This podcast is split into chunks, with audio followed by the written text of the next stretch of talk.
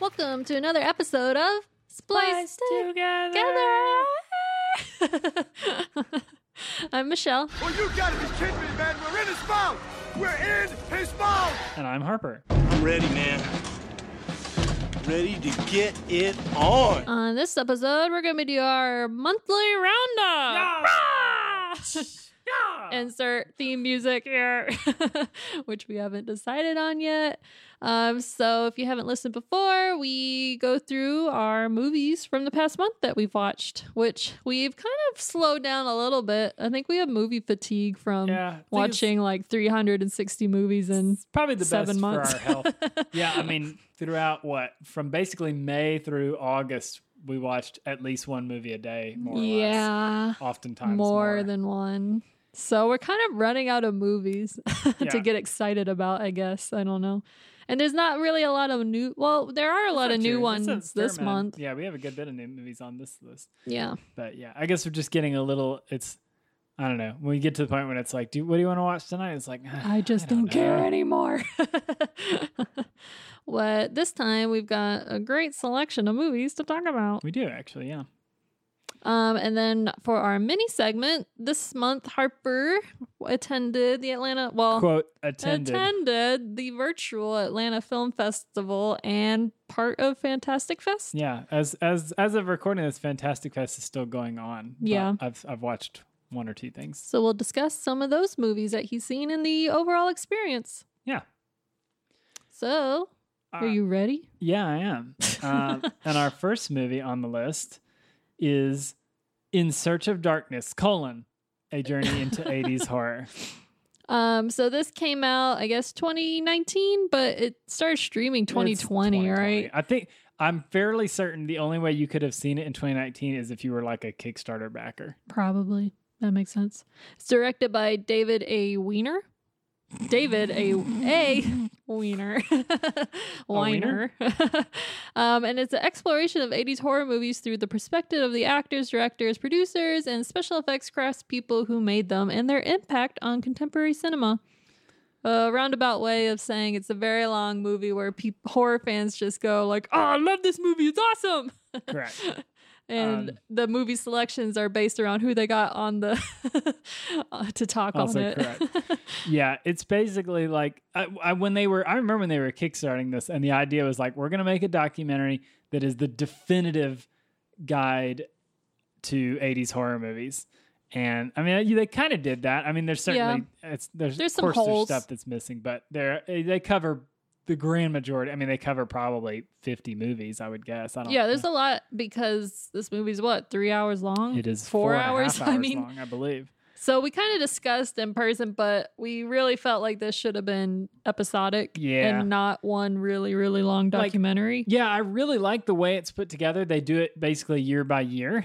yeah, Um, and then Uh-huh. it's kind of like I love the '70s and I love the ex- '80s. that's exactly what Yeah. it's like. Yeah. same format. I feel like what they essentially did was they picked like 20 or 30 people to interview and they asked all those people what their favorite horror movies were and talked to them about it. And then they just put those in order from Yeah. chron- chronologically from when the movies came out. And that's basically what you get is you just get clips and interviews talking about movies. And then they have these little in-between things in between each year of like, uh, Final Girl, like highlighting like specific Yeah. things like the rise of the slasher and Final Girls and like uh, I can't remember some of the other things, but like individual top genre topics.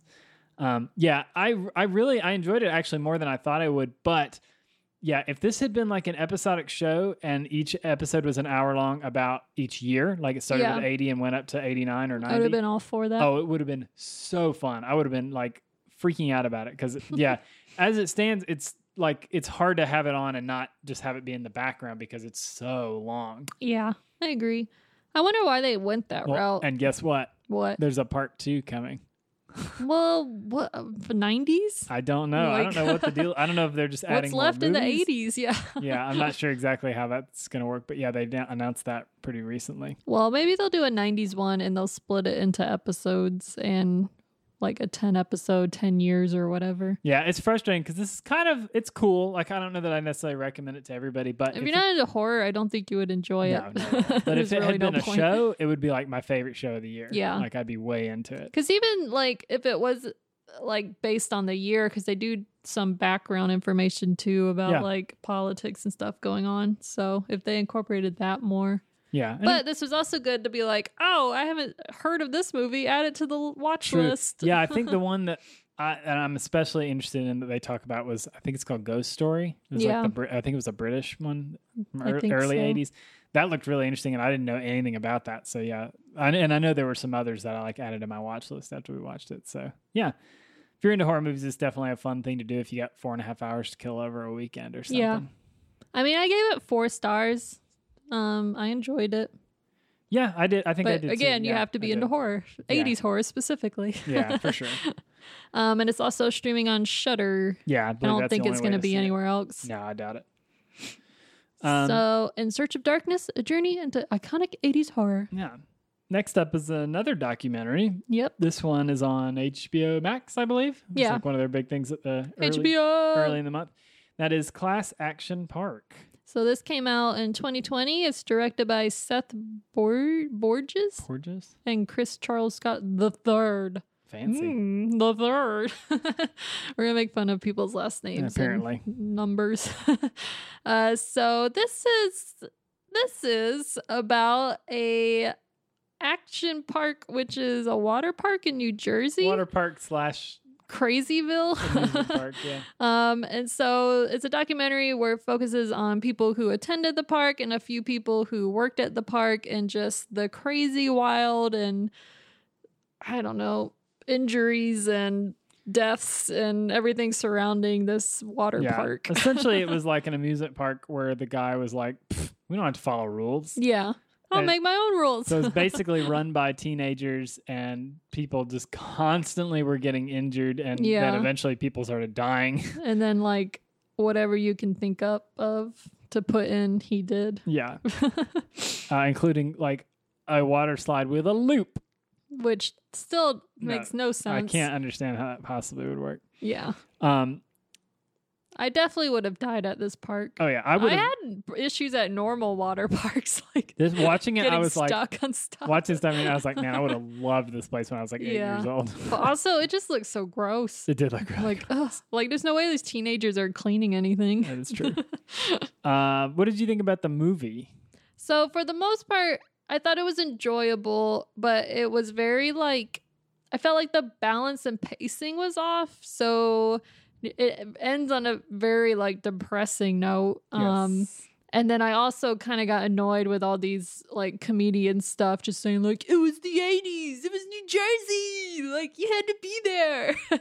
it's just like, all right, like all of you have said this, I get it, but just stop. I kind of disagree about that second. I agree. Yeah, the, the like, I don't know how they could have done it better, but the fact that yeah, it starts out like the first half hour is hilarious and Yeah. fun, and then yeah, obviously it gets super dark. well, by it the ends end. on like a drone shot in a cemetery. yeah, Like that's a weird way to end it's this. very yeah. The ending is very kind of upsetting. yeah, I felt like they didn't know really how to wrap up Maybe other than not. just you know people reminiscing about yeah, stuff. but I do think I think the fact that it was the com- they they had these comedians in particular is is it this guy that's listed on on- Chris uh, is it Get Hard or Get Third I don't know yeah he was the main I don't know how you say it but he you, I've seen him in a million things but I didn't know his name yeah, um he's kind of the main like person that they interviewed because he went to the park a bunch as a kid yeah. and is very funny in the way he like reminisces about it. I think that was really smart. I think that's a uh, in a documentary about something kind of weird and quirky. I think that's a really smart play to have like comedians talk about it Yeah. because you're guaranteed to get funny stories out of it. Yeah, I'm fine with that. It just it's a big clash difference, Perhaps, and yeah, it's kind of the same jokes over and over again. maybe so, yeah. But it was very entertaining. Yeah, Um, but yeah, so yeah, it's a little um, not hit or miss, but uh, what's the word I'm looking for? Uneven, I guess. Yeah. The pacing's off. Yeah, but it is. I mean, it's super interesting, and it is. And the first half is really funny. Yeah. Um, so yeah, I mean, I I enjoyed it. I enjoyed it too. I just, as a documentary, I don't rate it that high. Oh, yeah, I don't know. I gave it three and a half. I did too. Cool. What's your uh, favorite water park memory or s- Well, insane water I have park memory? too many because we, we had a we had a whitewater season pass two years in a row, and we go Fancy. every Monday in the summer. We'd get mom would take us to whitewater. Yeah. I would just always get sunburnt. And then, like I said before, I just always got stuck in slides because I didn't weigh that much.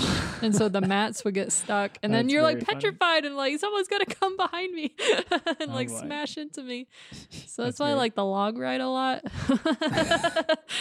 Loser. or the boat, the boat ride.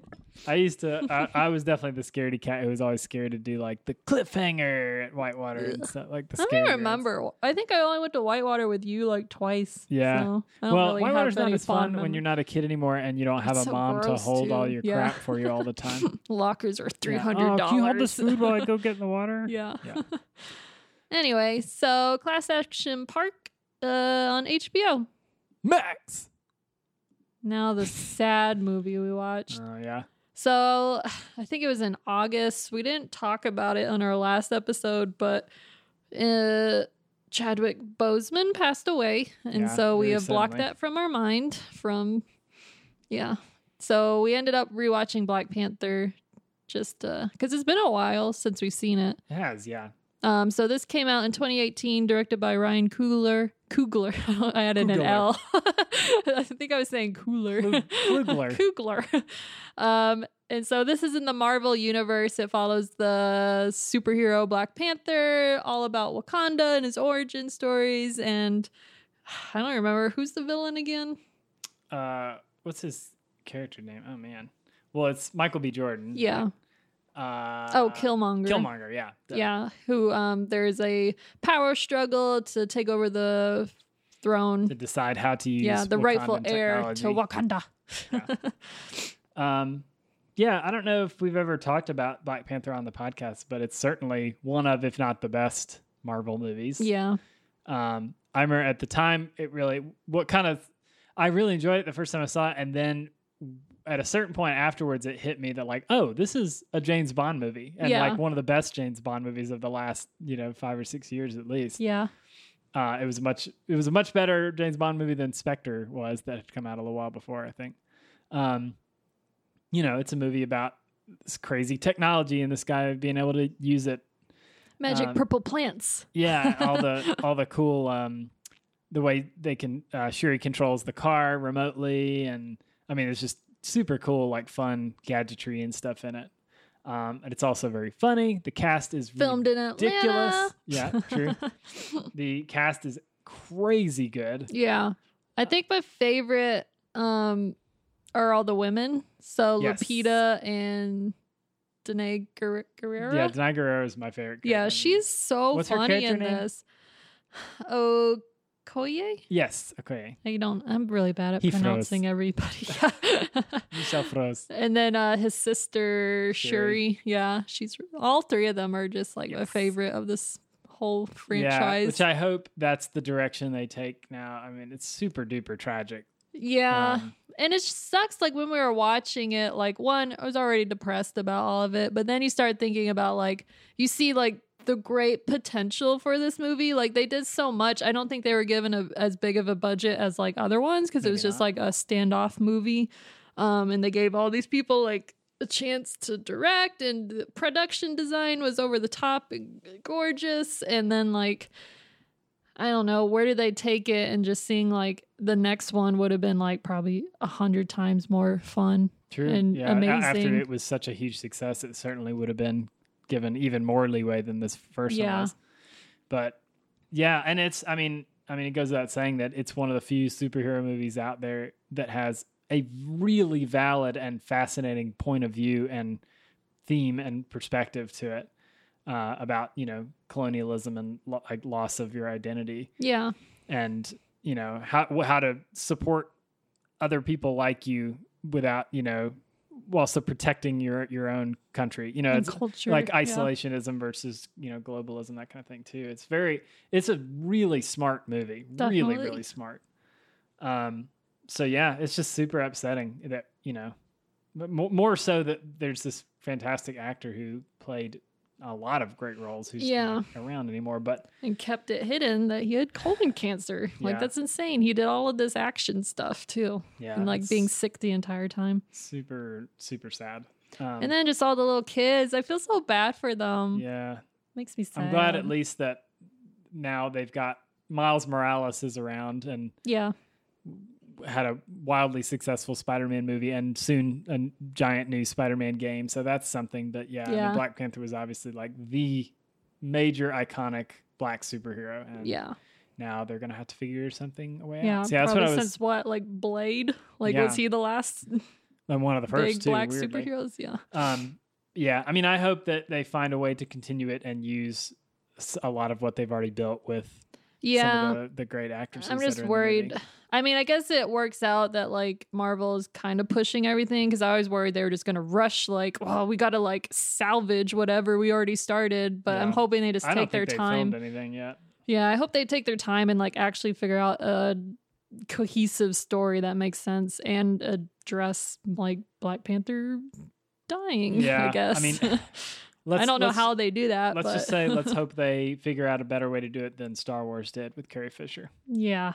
Please, was no not good. CGI, No Disney. CGI and no let's just clip together random unused Yeah. footage to that doesn't make any sense. Anyway, so Black Panther, you can watch it on Disney Plus. Yep. Or on your Blu-ray because you all ought to own this yeah, movie. you should just own it. Just own it. All right. Uh, so after Black Panther, we watched I'm Thinking of Ending Things. Another new movie. Yes. So this came out this year, 2020. It's directed by Charlie Kaufman. How do we describe this movie? so, nothing is as it seems when a woman experiences misgivings about her new boyfriend joins him on a road trip to meet his parents at their remote farm. Then things just get weirder and weirder and weirder. yeah, it's hard to say what it's about without giving away the the kind of twist ending, I guess. yeah. Um I had a real problem with this movie. Now let's hear it, Harper. Well, this is the kind of movie that when I was like a junior or senior in college, I would have loved. It was would have been a five star for sure. Yeah. I would have been obsessed with it. I would have seen it several times. Uh, but now I just have a hard time with these. Like, first of all, my main two problems with the movie are that uh, first of all, like probably fifty percent of the movie at least takes place in the car while they're just driving. Say at least 50. yeah, I mean, it is about a they're road dr- trip. They're driving to the to the parents' house and then they're driving back from the parents' house, and it's just them kind of having kind of semi philosophical conversations, which could be good if this was a Richard Linklater movie. That would probably be really entertaining. That's all he does is road trips Yeah, with all- all he- philosophical. All he does is people st- sitting around talking in about cars. ideas. But um, I think visually it's really boring. Like there's nothing happening in most of the movie except for two people sitting in a car and snow on the window. Like you can't see anything out the background, so there's no like environment for that to be. I didn't mind that really. I just visually and and orally because it's also you're constantly just hearing the wind and the windshield wipers. Yeah. It was just so boring to me. I seriously had a hard time I staying did awake think during the those sections. car stuff was pretty slow, but I think all the house stuff and school stuff made up for it. There's a section when they're at the parents' house. It's probably like a half hour of the movie that is really good Yeah. and bizarre in the best kind of Charlie Kaufman kinds of ways that are really funny and unnerving and entertaining. Well, when they first get there, what's her name? Oh, yeah. This also stars Jesse Buckley, Jesse Plemons, Tony Collette, David Thewlis, Yeah, um, the main people I'll mention. I love it when they get to the parents' house and Tony Collette's the mom and she's just like waving nonstop in the window. Oh, And yeah. he's just like, I'm going to take my time to go in. And she's just like constantly waving. well, and, like the weird Tony thing. Collette's great in this.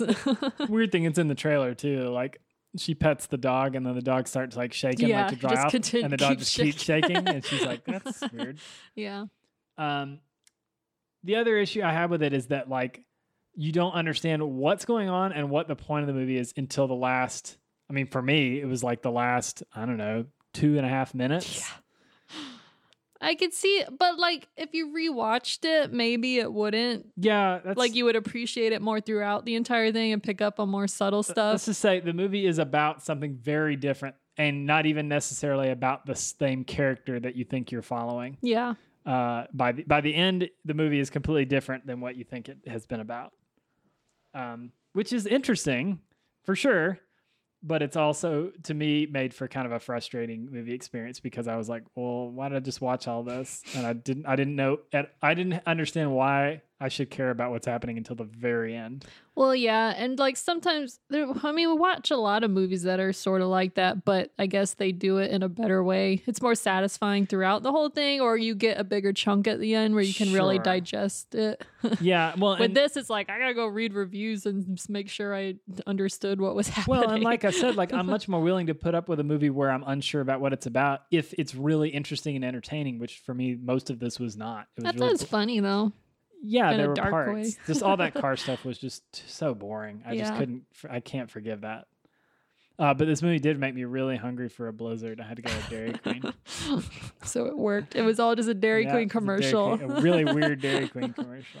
so I think I rated it higher than you. I gave it four stars. Yeah, I did three and a half, which was kind of generous. I was thinking about a three. Ooh. Oh, Harper. Yeah. I mean, it's tough because I really do love Charlie Kaufman. I like a lot of his stuff, but yeah, yeah. I just I don't know. Didn't do I a don't lot think it's me. for everybody, and it can get a little slow. But I also think if we w- rewatched it, we'd probably be like, "Oh, Yeah, for sure. Rewatching it, I might have a very different opinion. Yeah. that's definitely fair. now that like I know what to look for." Yeah. Um. So this is on Netflix. Yeah. Did we say what I gave it four and you gave it three and a half? Mhm. Okay. So I'm thinking of anything's watch it. Maybe don't watch it. It's on Netflix. Yeah. So next up, we watch Possessor. Possessor. which is another 2020 movie. We're doing it. We are getting 2020 Finally, movies. yeah. Yeah. this is one I'm s- I've been super excited to see and talk about for a long time. So this is directed by Brandon Cronenberg. Yes, that Cronenberg. Yes, the Cronenberg son. Is, is he his son or is he some mutated uh like He's a fly baby. yeah, like Cronenberg's arm fell off and grew into Brandon Yeah. Cronenberg. That's my theory. Uh, so this is another like it's like a sci- sci-fi horror. Yep. So what's her name? Tasia Tasia Voss Yeah, I think so. is an elite corporate assassin who uses brain implant technology to take control of other people's bodies to terminate high-profile targets. As she sinks deeper into her latest assignment, Voss becomes trapped inside a mind that threatens to obliterate her. And the tra- uh, poster is creepy Oh, as man. hell. Yeah, and that whole section of the movie is very unsettling. So this stars Andrea Riseborough, Mhm. who Of was Mandy Fang? yeah, and Mandy and the titular some Mandy. other yeah. what? um, Christopher Abbott, who you'd dude probably from know him from Girls, right? Girls. Like I'm trying to think of anything else he was in. Jennifer Jason Lee and Sean Bean. Woo! Sean Bean, Can you guess what happens to Sean Bean? or does it? I thought he. oh yeah, actually, he doesn't. yeah, Yeah. he might pull through. he might make it. so this movie, I thought it was pretty awesome. Ah, yeah, I did too. I loved this. so it's very Cronenberg esque, lots of body horror. It Mm-hmm. was shot pretty well. Like I, I really like the movies, uh, like simple sci fi where it's Yes. like they take a lot of um stuff from like going on currently and like with the whole corporation he works Mhm. with spying on people to like figure out what curtains they have in their house. Yeah, well, there's all kinds of. It's uh, like all privacy related. yeah, the movie's stuff. all about privacy because I mean, obviously, the main thing is that they are able to uh, inhabit somebody else's body and make them do things they don't want to do. yeah, for one, and then the guy whose body she inhabits, his job is to work at a, pl- a very Google esque place Amazon. am- or Amazon esque place, definitely. where essentially he watches a uh, watches footage from people's webcams and nanny cams and stuff that Yeah. obviously they shouldn't have access to, and late and you know adds metadata basically yeah, to people's private footage. and Sean Bean's character owns that company, who and is like a real obviously Jeff scumbag. Bo- Bezos, Yeah. who like hates uh, workers and treats everybody like S H I T. Yeah, um, But yeah, I thought it was. I don't know if I really like Christopher Abbott that much. He was probably my least favorite of the film. I have to. I always I have to question myself because I didn't either. But I also don't know if that's just because I hate girls so much.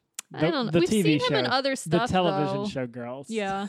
like he was in it comes it comes at night and we didn't really like I didn't that either. Yeah. And I think he he's in Vox Lux. I don't even remember him in that. yeah, I don't either. And First Man, was he an astronaut? He I have must no have been an idea. But yeah, So I I'm not crazy about him, but Yeah, um he's I okay. liked the ladies a lot.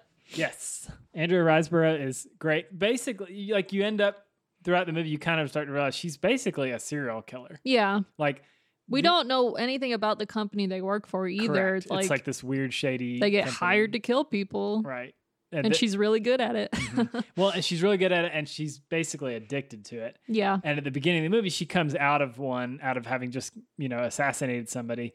And they have to give, they have to take like a test to make sure she like remembers still her identity. herself? Yeah, Yeah. Because she's been in somebody else's body for several days or whatever. Um, and it's very clear that like she's on the brink of not being able to do this anymore because she might be losing her identity. Yeah. So it's this super cool stuff about how like when she comes back to her real life and goes back to like her husband and child who don't know that she does this for a living. Yeah.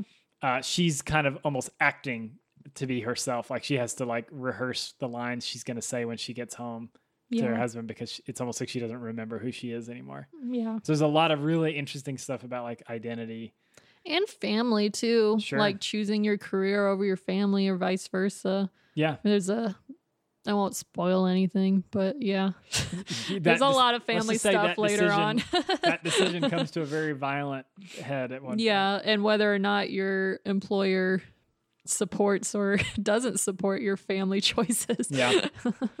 Um, yeah, the the uh, cinematography in the movie is really cool. The practical effects are really cool. yeah When they do the they do the whole segment when she actually goes into somebody else's body, the like way they abstractly represent that is really really cool. Uh, like one of the coolest sequences I've seen in a while. Um, and yeah, there's really I think the editing is really intense and interesting too. It's a it's a I, I really enjoyed this a lot. It's definitely top um pretty high up on my list of movies for 2020. yeah me too i think it's i gave it four stars but i bet if i saw it again i would rate it higher Yeah, I hope I, this is I really if i wish- we had seen it in a yeah, I was theater gonna say the same Yeah, thing. like we would have been all over this. I would love to have- to see this in a theater. So yeah, I hope it gets a a bigger a big release in one way or another at some point soon. yeah, Um, yeah. So I, I like this a lot. I'm excited to see it again for sure. I gave it four and a half stars. I don't know if it's streaming anywhere, No, I don't think it is yet. but it probably will eventually. I'm sure. I'm sure. Yeah. All right. Yeah, this would be a great one for Shutter to pick up. Um. So yeah, Possessor. Yeah. Check it out when you can.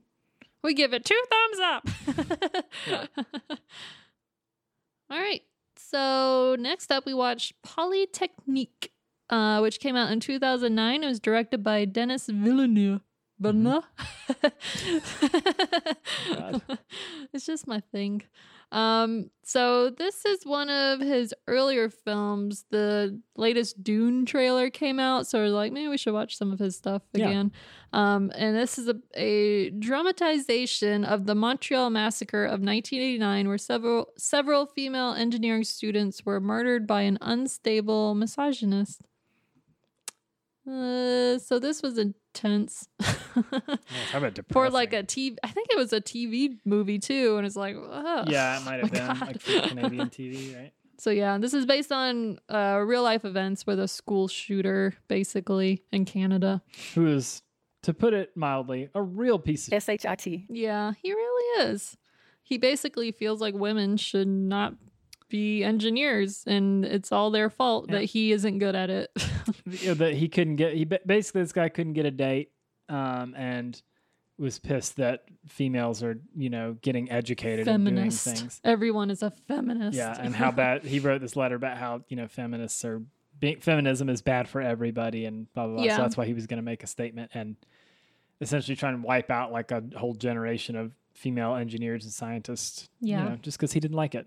Yep, as you do. Mm. Um, So, also this film, I think it was it stitched together people's stories to like it was the not characters based on aren't anybody based on a particular. specific person because they wanted to respect the Right. families. So I think it was done in a pretty interesting way to like focus on a couple of the girls and then one of their classmates sort of Mm-hmm. his response to what was happening in real time. yeah. Also it's filmed in black and white and it looks crazy good. Yeah. It looks, Like I really was like blown away Yeah, it's funny. The by black the and quality. white. Typically, black and white makes things feel less real because it is obviously the world is not in black and white, but black Yeah. and white is like an abstraction of the real world. But in this, yeah, it definitely added to the realism for some. Yeah. I don't know exactly how that worked, but it, yeah, it worked even better because of that. I also wonder if it was for TV, maybe they couldn't have blood on it. That's It c- probably that a could very be I- a- that might you might be right about that. Yeah. Another reason, but I think it works. Yeah. Um yeah, I mean we've sadly school shootings are such a common thing that there are now lots of movies about Yeah. revolve. I mean even Vox Lux was super interesting last year that like we had no Oh My idea. God. We thought we were going Like, to see a movie about a about a pop Natalie singer. and Portman it singing. opens yeah, up with basically she becomes a pop singer because she's a survivor of a of school being shooting. shot in the throat. It's horrifying and Yeah. shock, very shocking. Um, but And yeah, then Columbine, the bowling for Columbine and Mhm. stuff. Ugh. Um, but yeah, this is super interesting. And I, to me, what stood out as really interesting to me in this one was that obviously there's, you know, it's shocking, but it kind of quietly looks at the violence of toxic masculinity, both in terms of obviously the kid, the shooter, Yeah. but also the one of the male survivors who I don't want to spoil exactly what happens, but basically has kind of survivor's guilt because Yeah. he is trying He- to help and can't did you know feels like he could have subdued the um the shooter you know he should have done something Yeah. and so it's also like this thing where like toxic masculinity works in both ways where you're violent or you feel like, hey, I'm a man. I should have been able to do something, f- physically overpower this person and do something, and I couldn't do that. Yeah. Like, as a protector or whatever. Um, so it shows kind of the damage that how that works in both directions. Um, and it's very sad. Yeah. Especially when that character is one of the few people who is trying to help too. Yeah. Yeah. Which, well, you know, watching a movie like this, you can't help but think, like, what would you do in this Yeah. situation? And it's like, of course, anybody's going to say, like, oh, well, I would do something. But until you're in that situation, what you probably would do is run for your life and not think of anything else. Yeah, probably. um, but yeah, this movie is super depressing. it is. Uh, but I think it's worth seeing. And then the main ladies trying to survive and their reaction to everything happening. I don't know, it's very like in your face. I don't know. Yeah. It's upsetting for sure. I, don't, I wouldn't want to watch it again anytime soon. but it is interesting that this was like, I think Denny Villeneuve had done some stuff before this. Maybe not. A, f- I don't know if he'd done feature. He maybe done one feature that didn't do very well, and he took a break for like ten years Mm. to raise his kids, and then dis he said he would come back when he felt like he had a movie that would really do. Well, you he know, did be Incen- interesting. Incendies the Yeah. following year. Yeah. But yeah, after that, I think there was a little bit of break. Um, but yeah, this was pretty early in his career, so it's interesting to see that. Yeah, his movies are always fascinating for sure. Also, this movie is really short. Was it? I don't Unlike his, it's 77 minutes. Yeah, that's true. Yeah, unlike Blade Runner and yeah, probably Dune. Oh, yeah, I'm sure Dune's gonna be a long, long one. Uh, I would recommend watching this. It's a I little would too. not. Don't watch it if you're in a sad mood. I don't know. Yeah. Maybe you should if you are in a sad mood. Just cry, cry it out. Yeah, Uh, it's currently on Amazon Prime and Tubi. yeah. So you can watch it for free. I gave it four stars. I gave it three and a half. and totally changed the script. Our next movie, uh, Logan Lucky, which came out in 2017, directed by Steven Soderbergh. He's gonna know what we want him to know. um, so Starring basically, our good friend Gray Witten. Oh yeah, Gray eating cake. oh, Gray shows up in every movie eating Yes. cake. Our, our good friend Gray does a lot of extra work on the side for fun, and he has a very prominent role as, Yeah. as an extra eating cake in this movie. I that loved his always is reactions. The funniest thing ever to us. Um, so if you haven't seen this movie, it's the Redneck Ocean's Eleven. Is that what they say in the film? Yeah, something like that. So there's this family who's trying to reverse a family curse. Bo- uh, brothers Jimmy and Clyde Logan set out to execute an elaborate robbery during the legendary Coca-Cola 600 race at the Charlotte Motor Speedway. I think it's actually the like Coca-Cola 500 in Atlanta, but I Mm. don't know. I don't even know what the number means. How many laps they do? It's how many miles? I think maybe it's laps. I don't know. But basically, Who they're cares? gonna rob NASCAR's some boring. money, and it stars Channing Tatum, Adam Driver, Riley Keogh, Daniel Craig, kind of Katie Holmes. I don't know Seth MacFarlane, lots of people. Sebastian Stan, Yeah, uh, weird. Uh, what's her name? Hillary Swank. Oh yeah, that's just so like weird. pops up at the end. Yeah. like, all right.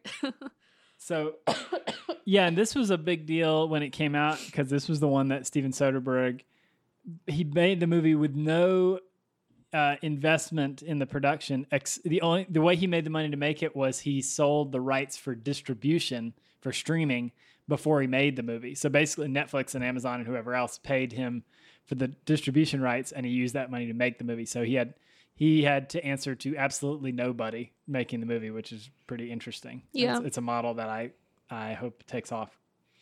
Um, I saw something interesting the other day about this. Coincidentally, after we watched it, that it was talking about how Logan Lucky is great because it is um, like in most of Steven Soderbergh's movies, like the inst like it all, a lot of his movies are about the institutions that are built to like grind everyone down and take advantage of you like yeah, uh you know particularly in things like unsane or um side effects and stuff logan lucky is about putting it to that to the man and just stick it to the man. take taking the money all for yourself yeah which is kind of great but this is a super entertaining and really fun heist movie yeah, he's really good at those too. Like with Ocean's Eleven. that's true yeah i always forget he did those um So it's a very similar style, but this is way funnier and I don't know, it's more down to earth, more For sure. believable, I guess. Well, I don't know about believable, but maybe. it's my diddy's favorite song Take me home. You're gonna hear John Denver a lot in this That movie. is true. also, like every movie that came out this year had that song in it. yeah It was just like nonstop. That's I don't fun. know what It was the Logan Lucky John and Denver archives Fallout were like. 76 Yeah. and yeah there was something else too for sure um yeah I mean this is it's a great movie it's a really uh, it's not like an amazing movie but it's a really fun movie and it's Yeah. very well done and the characters are a lot of fun um yeah and Gray gets to eat cake so That's all I want. every time we watch that scene I can't focus on anything else I always forget I'm like what's going on who are these people Yeah. Well, also Daniel Craig finally gets to play like Oh, yeah. Uh, somebody who isn't suave and isn't wearing a tux. I'm getting naked yeah. he's the Bleach blonde prison tats. Uh, He's the um the demolitions expert who knows he makes his name is Joe Joe Bang. yeah. Joe Bank. That's it. That's what he calls his bombs, the Joe Bang, Yeah. which he makes out of like gummy bears and imitation salt. He also has two brothers, Sam Bang and Fish Bang. Yeah. Fish. That's uh, right. so I really like Daniel Craig in this too. Yeah. It was nice seeing him play a more comedic role.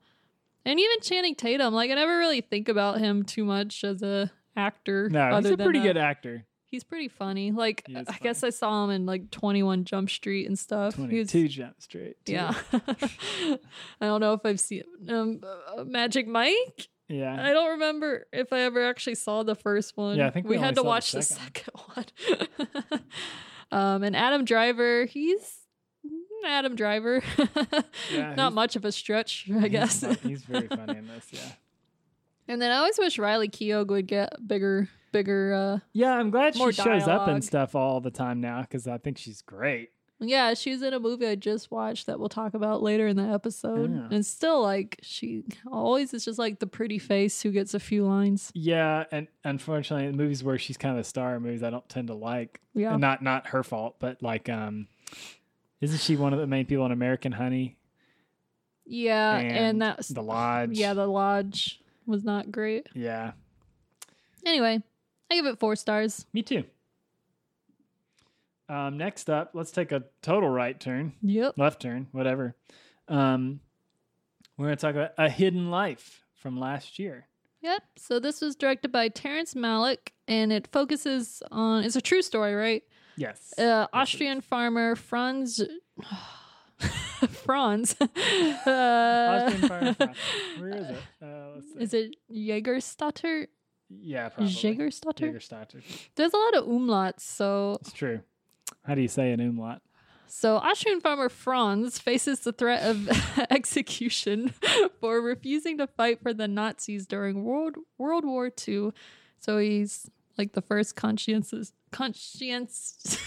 God, you say it. Conscientious objector. Yes, I get tongue tied a lot when umlauts are involved. I'm many off my umlauts. game. so we end we never actually saw this. Uh, this was our first time seeing it. I think Yeah, I wish the we had watched it last runtime year.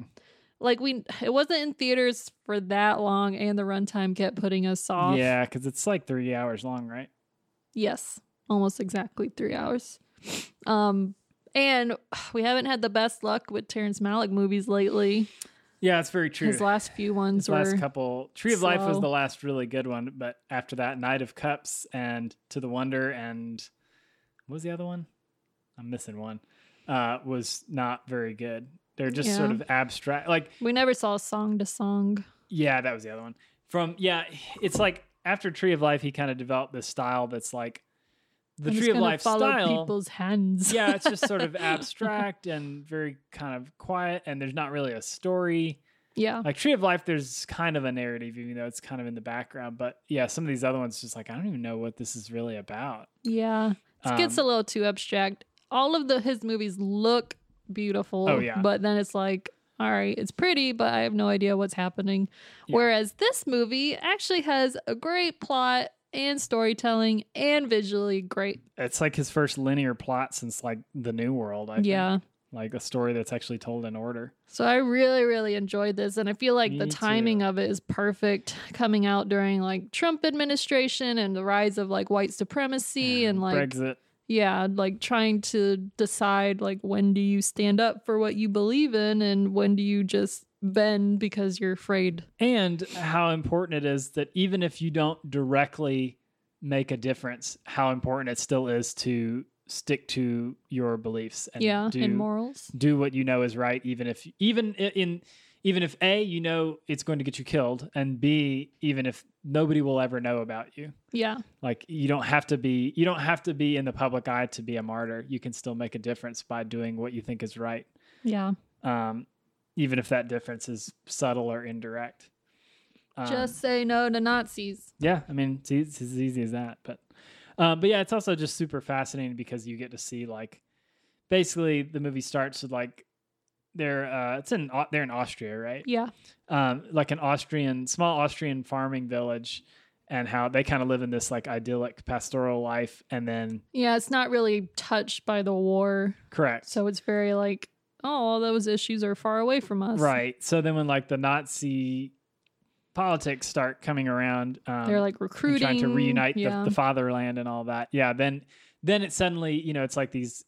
ev- This it's how it kind of talks about how like you know human ideas can come in and ruin something that's perfect in nature. yeah Um, so yeah, it's a lot about how kind of I you know humans versus nature in that sort of way, um, and how you know suddenly all these people who have been grown up together and worked together for their entire lives kind of turn on each other you know, yeah, this like intense hatred just because one person doesn't think doesn't want to support his own government because he thinks what they're doing is wrong. yeah Um, so yeah, it's it's fantastic though. It's I mean, yeah, like like you said, like everything Terrence Mack's ever done, it's beautifully shot.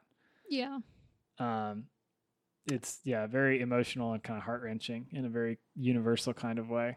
I also like in this film, you get a lot of different perspectives. So, not only it doesn't focus just on Franz, it focuses a lot on his wife, uh, Francisca. I didn't make Franz that and up. Franz and Francisca, yeah.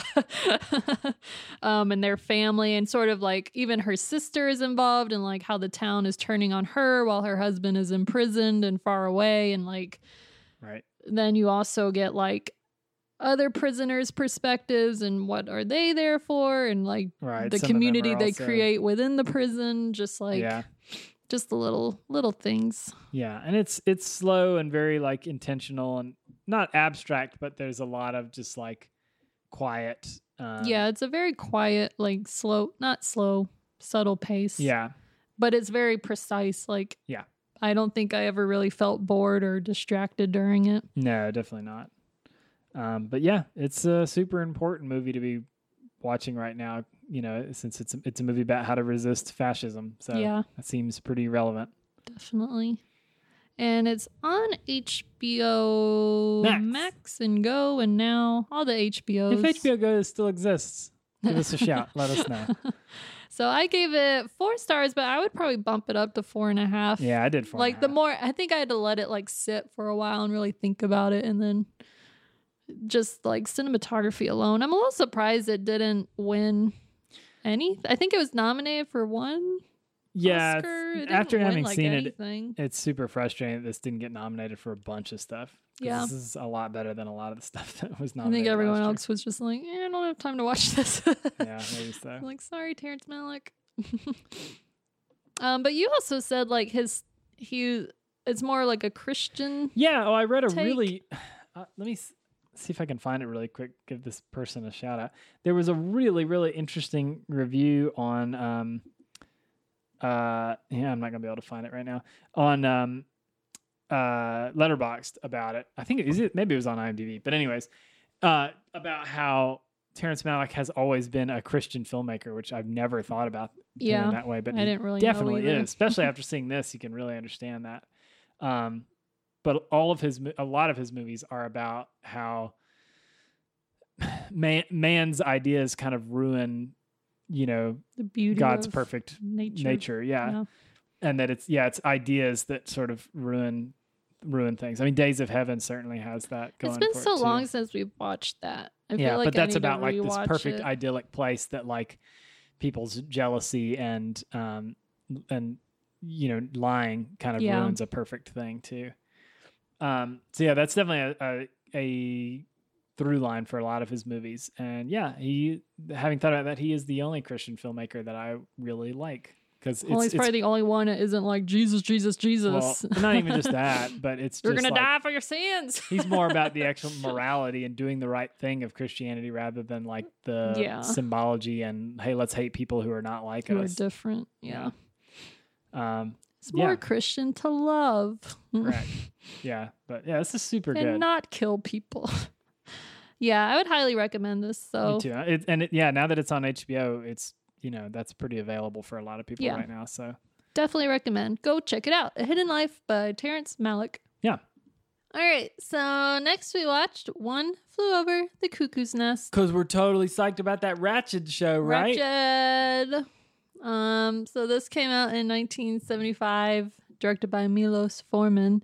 I just looked up what else he did. He did Amadeus. Yeah. Mm-hmm. I love Amadeus.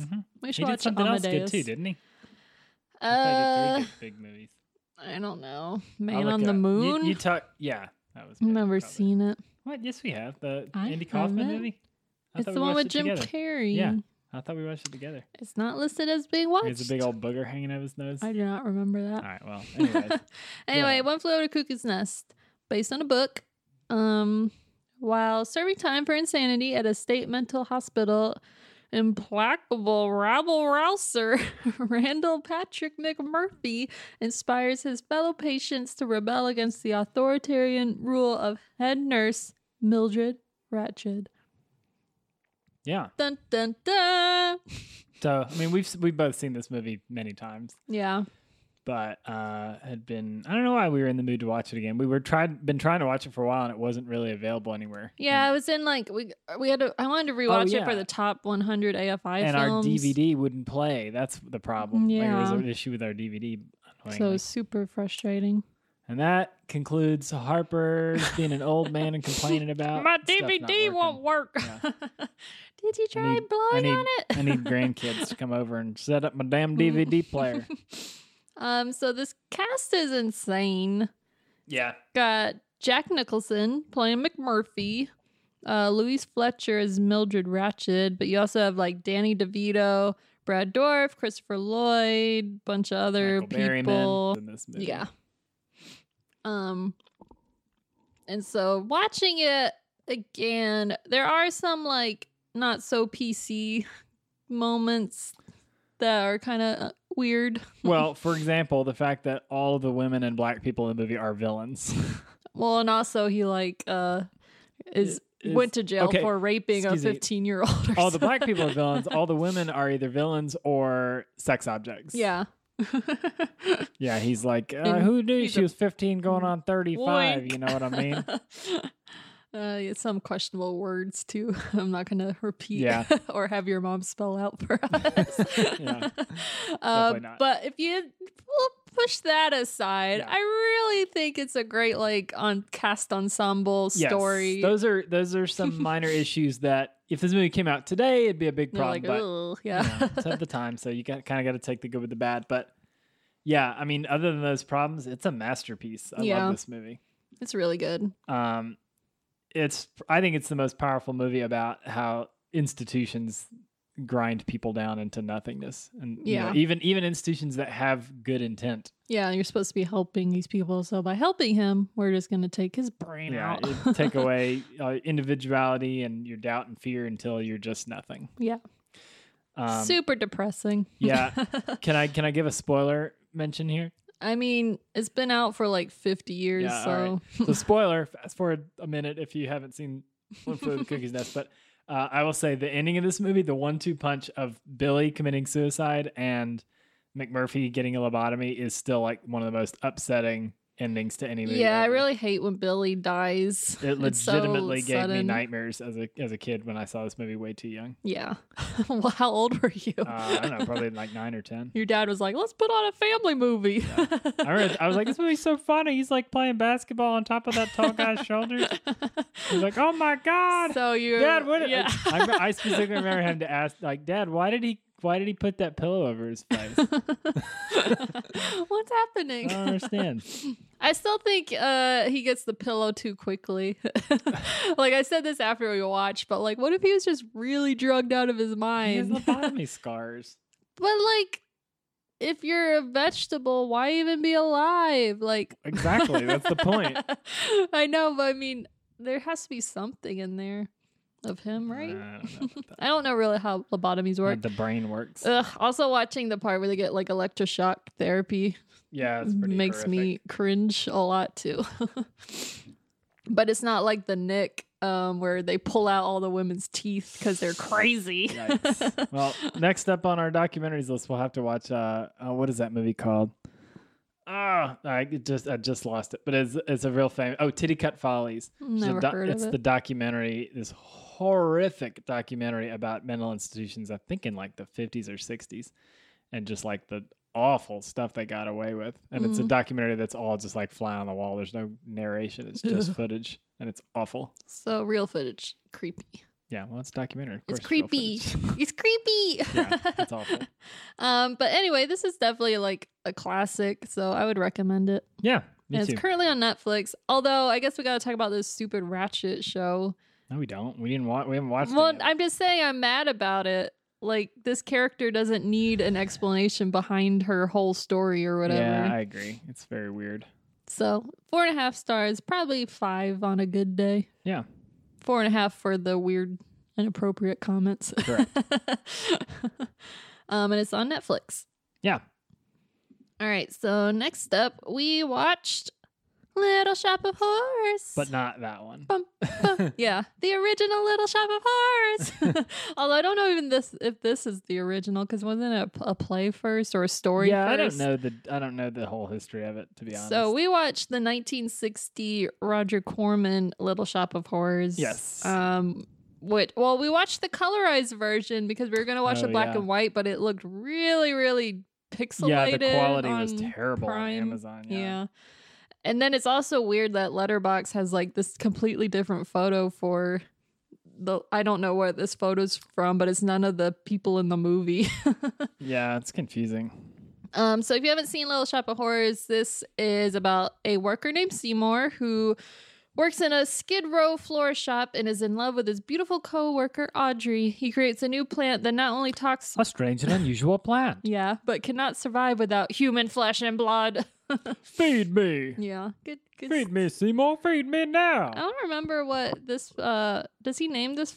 Oh yeah, it's Yeah, Audrey. it's Audrey Jr.. Yeah, It's Tui. It's Audrey two in the other one. It's Yeah. Tui. But yeah, this one it's Audrey Junior. Uh, this was okay.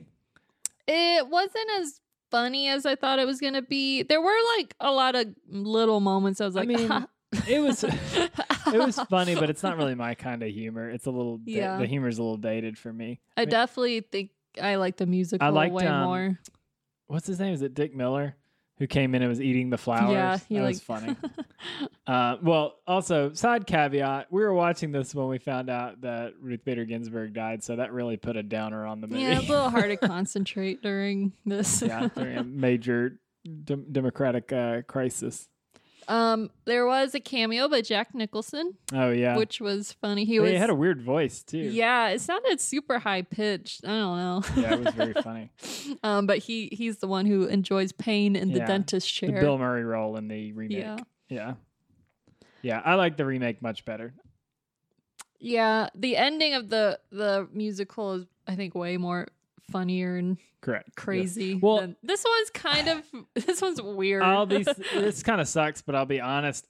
They the big re- like twist, I guess spoiler. Uh, again, like 70 years, but um or 60 years, but uh yeah, the ending of this when they like reveal the faces in the flower, Yeah. the faces look so bad. Yeah, they you really can't tell do. who they are, so there's not I was like, is that supposed to be him or They should have like made it so there's more flowers and the real actors' faces should. That's just what I been thought they in were it. going to do. Yeah. Or like even just like I don't know, double expose it. yeah, so they with their definitely could have mad face. at it. They- there's- yeah, it's really unclear that, that that the people's faces are who they actually are supposed Yeah, to be. so So, it's like it doesn't really have a lot of Weird impact. human flower hybrid. yeah, it's kind of strange. But so yeah, I only gave it three stars. I did too. It's on Prime and Tubi. I don't know. Maybe maybe you like it more. Yeah, I mean, just I don't know. For me, just stick with the remake. It's great. yeah, more enjoyable, I more love the catchy. remake. Lots of tunes. Yeah, Um, so after that, we watched uh is it new? yeah, ish, newish. Yeah, Newish movie called think- uh, Spiral. I'm counting it for 2020. So it's directed by Curtis David Harder. Um so this I mean the simplest way to explain it, it's the gay get out. Yeah, I mean that's like the Their that's like tagline. the cheap. That's like the the quick way to Yeah. quick and dirty way to say it. so a same sex couple. Also this takes place in the nineties. Yeah, Um so which seems weird at first, but then it makes sense. Yeah, at it the makes end. sense. A same sex couple moves to a small town so they can enjoy a better quality of life and raise their 16 year old daughter with the best social values. But nothing is as it seems in their picturesque neighborhood. And when Malik sees the folks next door throwing a very strange party, something very shocking has got to give. Yeah. Uh, I thought this was pretty good. I liked it up until probably the ending. Because then they just Yeah. hit you over the head with all those symbolism I- and metaphors. And, I didn't have a problem with that so much. My only big problem with the movie was that, like, so the movie banks on like this whole section in the middle where, you know, as in lots of movies like this. I mean, you can think of like Candyman and Get Out and all kinds of stuff where it's like this person thinks something crazy is going on and nobody believes them, and Yeah. so they go. They go through a period like the main guy in this Malik goes through a period when he questions whether he's going crazy or not. I enjoyed that part a lot. See, that's the part that bugged me because eh, for for a good like 30 to 40 minutes in the middle of the movie, it was just one like am I going crazy? And then they just Yeah. kind of time jump to another like am I going crazy? It was just like a yeah, bunch they of did those in do a it a row. lot, but I did think that like tying it back to his kind of trauma and his past m- Yeah, that worked. That worked. But made sense. it was just too much of that in a row without any kind of actual like narrative in between. So you, it was like there was a huge chunk of the movie that like I still don't know whether all of it actually happened or not. And like yeah, I think it all did. I don't know. Um, that that's kind of that's a fairly minor complaint though, to be honest. Yeah. I, I thought it was pretty clever. Um, the main guy, uh, Jeffrey Bowyer Chapman, uh, who plays Malik, was I think he was really good. Yeah, Um, and definitely, you know, a pretty powerful idea in the story that you know it's like I they kind you can kind of sum it up. There's like the scene when the neighbors come to introduce themselves and they see that it's two men living there and. He uh, and they're like, oh, we don't have one. You're the first one of you we have in the Yeah. neighborhood, and you're like, a gay people or a black person Yeah. or both? Like, you know, so there's definitely a lot of like questions about, you know, being an outsider and the us and them mentality. yeah. Um, I thought that was pretty good. I'll give a shout out. Uh, our friend Cal at ScreenRex wrote a really good and insightful review of this over on ScreenRex that I thought was really cool. I also found it hard to take that one guy seriously, though. The, Yeah, the- like neighborhood dad. The main like villain is like he was like the goofball jock from the first scary movie. he was in tons of like 90s comedies, so it's just like, oh, this guy, like, I don't really He's not re- get him particularly being menacing. like a villain. Yeah. It's like, yeah, I agree with that for sure. um, nothing against him, I guess. It's just his face. I know his face too well. Yeah. um, but I liked it. But yeah, I don't know. I still have an issue with the ending, how they spell out everything too much. Yeah. But I gave it three and a half stars. I did too. Was this on Shutter? Yes, it was a I shut big. don't Shudder see it release. listed anymore. Uh, yeah, I mean it just released on Shutter like the day we watched it, like Yeah. a week or two ago. I'll go to Shutter and read Cal's review. Yeah. Um, next up is uh, Relic, a new movie. Yeah, Brand new, 2020. 2020 It actually official. is listed as 2020. So Relic, let me tell you about it. Uh, Relic is directed by Natalie Erica James. Uh, it's an Australian movie, right? I think so. I think it was. yeah, they Um, mentioned Melbourne, yeah, it's didn't Australia. they? Um, so here's it's about it says when Edna, the elderly and widowed matriarch of the family, goes missing, her daughter and granddaughter travel to their remote family home to find her. Soon after her return, they start to discover a sinister presence haunting the house and taking control of Edna. Um, so I um I think that visually the movie is really cool and actually uh from an audio perspective too, there's a lot of really cool sound design. Yeah. Um, it's a nice, tight, short horror movie, which is always appreciated. Um, I I really like the idea a lot. Yeah. That it basically is creating like, and this is not the first movie to do this, but it creates like it's the horror of dementia is very obviously what it's about, and that was kind of my issue with it is that by the time like at a certain point through the movie you're like oh she has dementia Yeah. and this is just like a manifestation of that and they but they really kind of hit you over the head with that a little too many times by the time by the time it gets to the end i guess i had the same problem with this that you did with spiral Yeah. by the end of this movie i was like well i really like the look and i like the characters and stuff but i get it like Yeah. We Come get on. it. it's dementia. I get it. Um, so yeah, I that I had a problem with that, but I did. Um, I did think it was. I liked that they had like this sustained creepiness throughout the whole movie with a really cool like moody score. yeah. Um, and it seemed like a cool, creepy like love child of Hereditary and Next of Kin, like a weird combination of those two Maybe movies. Baba Duke too. Yeah, for sure. Um, so yeah, I mean, I did enjoy it. I just, uh, yeah, I wish it had been a little subtler, I guess. Yeah, I agree. I really did enjoy the look, and I really liked the cast. Like all three, I mean, even it's directed and written by women, starring like three really great women. Mm-hmm. Yeah, Um, yeah, I agree. All three of the, the main leads were really good. and they all I felt like they were a real family, and like there's some real issues there that they never discussed. And then it's like, oh, how do you watch your loved one get sick and can't take care Well, of themselves? And then the what they really bang you over the head with in the end is like this is hereditary, like Yeah. and not the movie. Like this you know, is hereditary. like you know, ju- like there's a good chance both of them might develop this same condition. Yeah.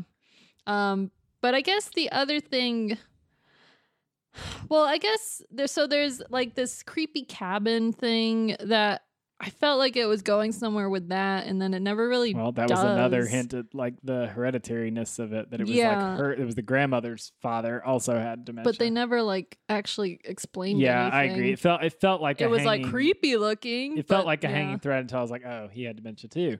Yeah, and I then get like it. the stained glass thing, like we never should have brought that in here. Like it's cursed. Like you think the family's cursed, but it's a dementia well, they curse. are, yeah. But yeah, yeah. Um, but then hopefully. I guess I got kind of confused with when the young or the younger daughter, Mhm. how well, like first I was just like "S- they need to move her out regardless of this house because there's mold everywhere, so that bothered me. Mm-hmm. True. but then when like the daughter, she like discovers that s- back closet part and she like kind of gets trapped. I didn't really Yeah. understand what that was supposed to be. I mean, again, I think the house was like a manifestation of like the family's dementia, uh, Because I get like Jeans. the walls are closing in, but then Walls it's are like she closing was in, and it was trapped like- in there forever. It was like you're It's just going in circles, like you can't figure anything out. Nothing makes sense Yeah. anymore. And then I thought, like, oh, they're breaking through this wall. Like, m- wh- if this is going to be like some other world or realm, but then it's like, oh no, it's just the same place they were started in. yeah, it felt like it was really close to being a really special horror movie. Yeah. and just didn't quite break through that barrier of being. It's really good, but it's not great. That's- is what I would say. um, and I gave it three and a half stars. I did too. And we ended up renting this, so Yeah, I don't think I've been it's wanting to see it available for a while since it came out because I'd heard such for good things about it. free. Yeah. Uh, so relic. Uh, next up, we watched another horror movie. Guess why? Because it's almost October. All we watch is horror. Uh, so we watched Sam Raimi's Drag Me to Hell, which came out in 2009. Mm, I'll let you take this one because you love this movie. I do. Um, so what it's about? I'm just going to give you the freestyle. Freestyle it. uh, it's about this woman named Christine, right? Uh, You yeah, don't even know? I'm remembering. Yeah, it's Christine. Christine, she works at a bank as like a loan officer, and she doesn't give this. Basically, she doesn't give this old woman an extension on her mortgage because uh, she wants a raise, essentially. And like her boss is like, "You got to make tough decisions." Yeah. Um, so she's a good person, but she makes that choice to help herself out. It's a and, man eat man world. yeah, and it turns out this woman is like a gypsy with the ability to curse people, and they get into this weird, gross fight, and then the gypsy curses her, and um, she has to. She has like three days to figure out how to get rid of this curse before she will be drug to hell, Drugged to hell. dragon to hell. Um, Drag somebody to hell. uh, my only issue with this movie is that there's some definite questionable CGI in a couple spots. Yeah. In particular, it feels especially egregious because this is a Sam Raimi movie, and like one of the gags is like the old woman, like ghost, has like an anvil dropped on her head, and her eyeball pops out. Yeah. And like this exact same thing happens in Evil Dead 2 and it's a practical effect and it looked it looks excellent and in this it looks so bad. Yeah. It's almost like a 3D thing, but it's not 3D. Yeah. It just looks very computerized. So it's frustrating that there's like an overuse CGI because otherwise I love this movie. Um I there's- still have a love hate relationship with it. Yeah. well yeah, why do you not why have you always not li- liked this movie? it just feels so hokey. I don't know. And not like in a good Evil Dead way. So maybe in 10 years I'll appreciate Well see, it. you also don't like Army of Darkness. I think these movies No. have a lot in common. well, yeah. And I also just hate all the dialogue, really. well, that's a problem. Well, like all, All the the stupid dialogue. one-liners where she's trying to be tough and stuff, and it's just like, ugh, I don't, and I, I don't know. Well, There's I- not much substance, I guess. Yeah, well, it's a movie about a gypsy curse. What do you want? I don't Uh, know. Some more background information about her family. okay. well, Uh, then she's like, she gets mad. She's like, like I'm lactose intolerant, but I'm gonna eat all this ice cream. like little shit like that, I didn't Well, appreciate. yeah, I guess. I like it because I like that she's basically this sort of like innocent, very good natured person who essentially does a bad thing just because, mostly because the men around her are assholes. Like, yeah, her I do boss- appreciate that. Her boss is pushing her to like be tougher, and the guy she's competing with, with for this manager position is a cheat and a dick, Yeah. and is like giving her his lunch order. Um, so you know she kind of feels pressured into doing it, which I, I appreciate that it's like it's a tricky moral situation. Like she did Yeah. maybe a bad thing, although e- like she even could that- help, Yeah, but she didn't. yeah. but Um, because of all the men in her life but she could have helped Yeah. Um, but mainly, I'll say the reason I love this movie is because the last sixty seconds of this movie are so awesome. yeah i mean the So ending is pretty awesome. awesome because you have um justin long plays her boyfriend and he's like going along with everything like i don't really believe you but He like paid, i'll kind of play he paid along for like the super expensive, Yeah. crazy seance thing. so he's not like gaslighting her he's just No. internally mocking everything she does but yeah, I won't. s- Well, should I spoil it? sure All right, I'm spoiling this one too. We're going spoiler crazy on this episode. Uh, so fast forward if you don't want to know what happens. Uh, she gets dragged to hell. yeah Uh, basically, she thinks she's figured it out, but then it turns out she accidentally uh, buried the wrong envelope, and Justin Long has the envelope with the cursed button in it. yeah And so uh, it's too late then. And she, as a train goes by above her, she gets pulled down onto the tracks and dragged into the ground into hell as her And face she like, melts, right? yeah, her face is like turning into a burning skeleton. and he's and- just like, Ugh. and he, yeah, Justin Long's reaction to it, I will say, he's pretty lame in this movie, but his Yeah. reaction to what's happening really sells how insane this ending is because he's like crying and Yeah. freaking out because it's so crazy. It's to me, it's one of my all-time favorite horror movie endings for sure. yeah, Yeah, it is a good ending. yeah, And you kind of get a hint of it at the beginning of the movie too. Yeah, when the 'cause you little see it kid happen to gets somebody dragged, else. drugged to hell. Yeah. um, but yeah, I really like this movie. I think I think it's it's a lot really of like fun. when she's digging in the grave of the gypsy, and she's like, "Choke on this," B I T C H. bitch," Yeah. and then she like shoves a shovel in there, this old gypsy skeleton's mouth. And I was just like, Yeah. "I don't believe, I don't believe it." I believe it. And I love it. it's Um, weird she never really like went on to anything else. Yeah, what's what's the woman's name? uh, Allison Lohman? Yeah, she's in some other. I think she's in some TV stuff, maybe. She's not s- in the boys, is she? Oh, you know what? She might be. She looks just like her. I don't know if that's actually her or not. I don't. I don't know. We could be right. May- You look that up, and I'll, while I, I move on, um, I gave it a four star. I give it three and a half. Fair. Uh, well, uh, I'll- she's not in it. oh, okay. I'll be interested to see if you know Sam Raimi's doing that new Doctor Strange movie at some point in the future. Um, Yeah. So we'll see. Because Dragon Me to Hell is like his last horror venture into horror, I guess. Yeah. So I'll be curious to see if Doctor Strange two uh, has any of that. Yep. So Drag Me to Hell. I don't know if it's available anywhere. yeah, have we the watched our movie, DVD. some. DVD.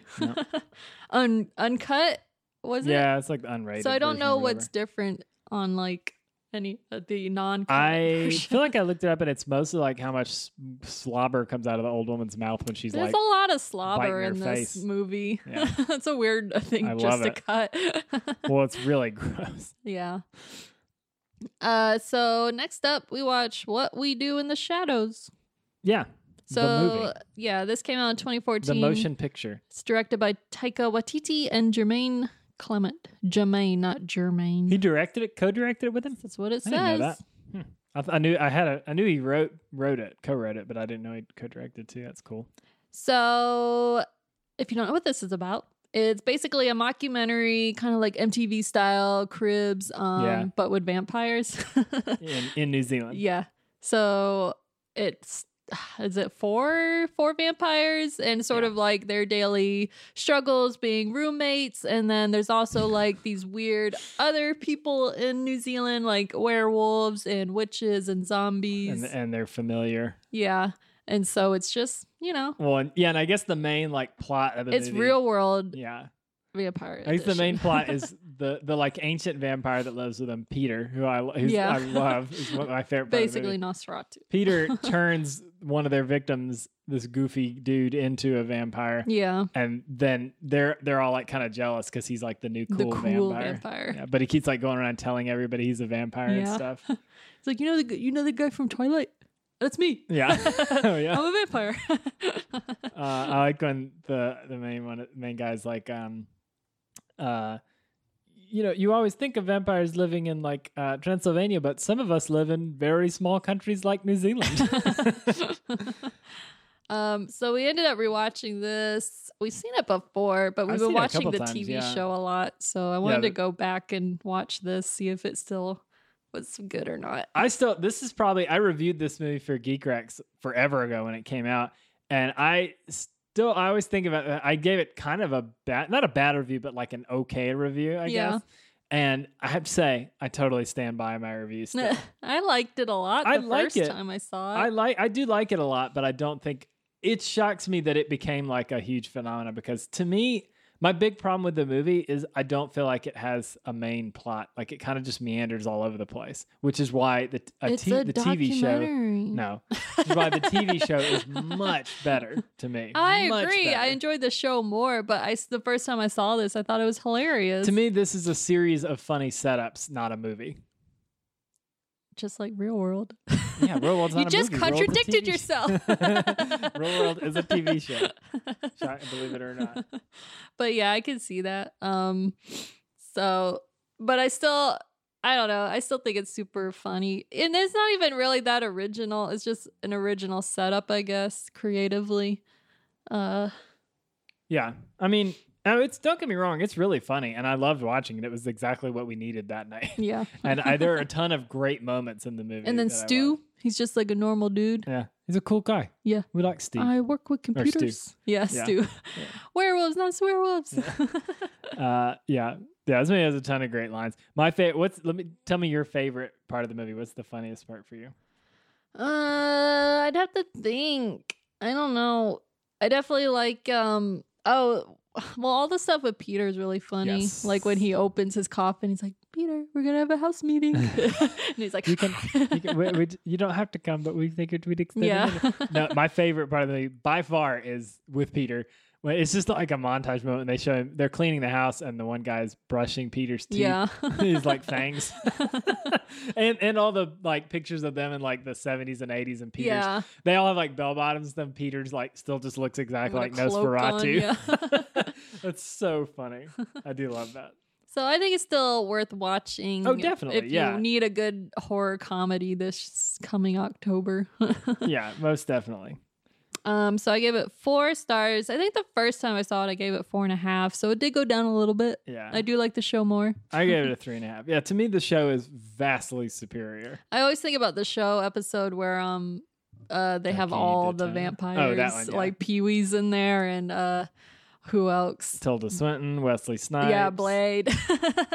Tons of movie vampires. Yeah, that episode is fantastic. But I thought you were going to say Jackie Daytona. oh, well, that's my new Jackie Daytona favorite. from Tucson, Arizona. yeah. this is how we talk. This is how we speak in Tucson, Arizona. Hmm. so following up with what we do Oh, in the man. shadows. Ba, ba, ba, ba, ba, ba. I'm so I don't know what that excited. was. That's the my like 90s air horn. All right. Well, is this going to be? Ba-na-na-na-na-na-na. Well, this will be the one time we talk about a Godzilla movie where you actually talk. So Gojira. I'm gonna let you take take lead on All this. one. right. So we watched the 1998 American Godzilla starring Matthew Broderick, Gene Reno, Maria Pil- Pil- I don't Oh my know, God. Hank Azaria. Genre- what- who- what was his- Jean Reno and who Jean else? Reno. I said Gene Reno. Maria Patillo. I guess that's the main lady. Yeah. I wasn't looking at the actual character Just- name, it's so I got- thought it was the other person. It's Matthew Broderick and a bunch of Simpsons actors. Yeah. Directed by Roland Emmerich, who You know- has done such S H I T. shitty movies. Yes. um, so the tagline size does matter. uh, okay, so synopsis.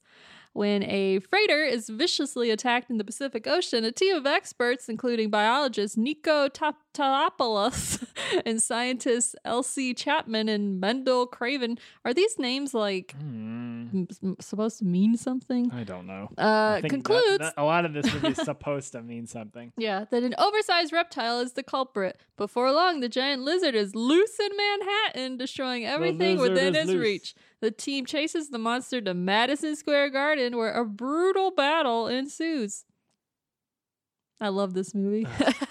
You don't really know. I love to love like how bad it is.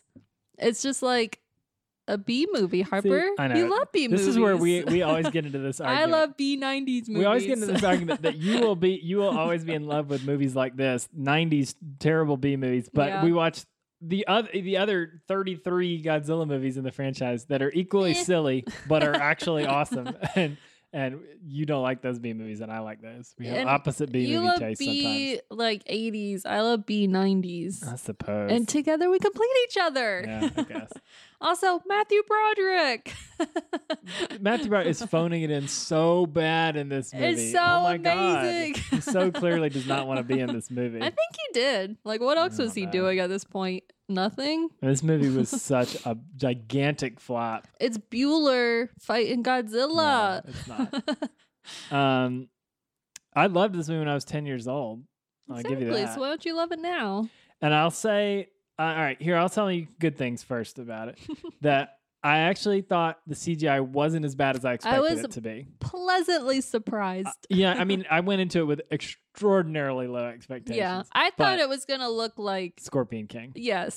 yeah, And then it was like, oh, that has texture to Yeah. its leg. like, it's not not so bad. I mean, it's not great. Obviously, it's pretty dated, but it doesn't Yeah. look ridiculous. It didn't like take me out of the movie. no.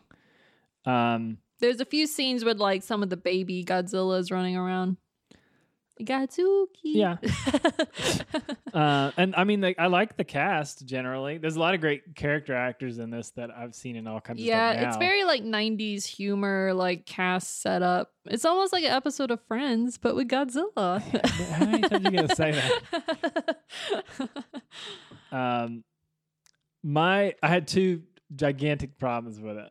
well, let's hear them, and I'll tell you why you're wrong. All right, well, you're gonna agree with this first one for sure. This movie is not a Godzilla movie; it's a Jurassic Park ripoff. Yeah, it is.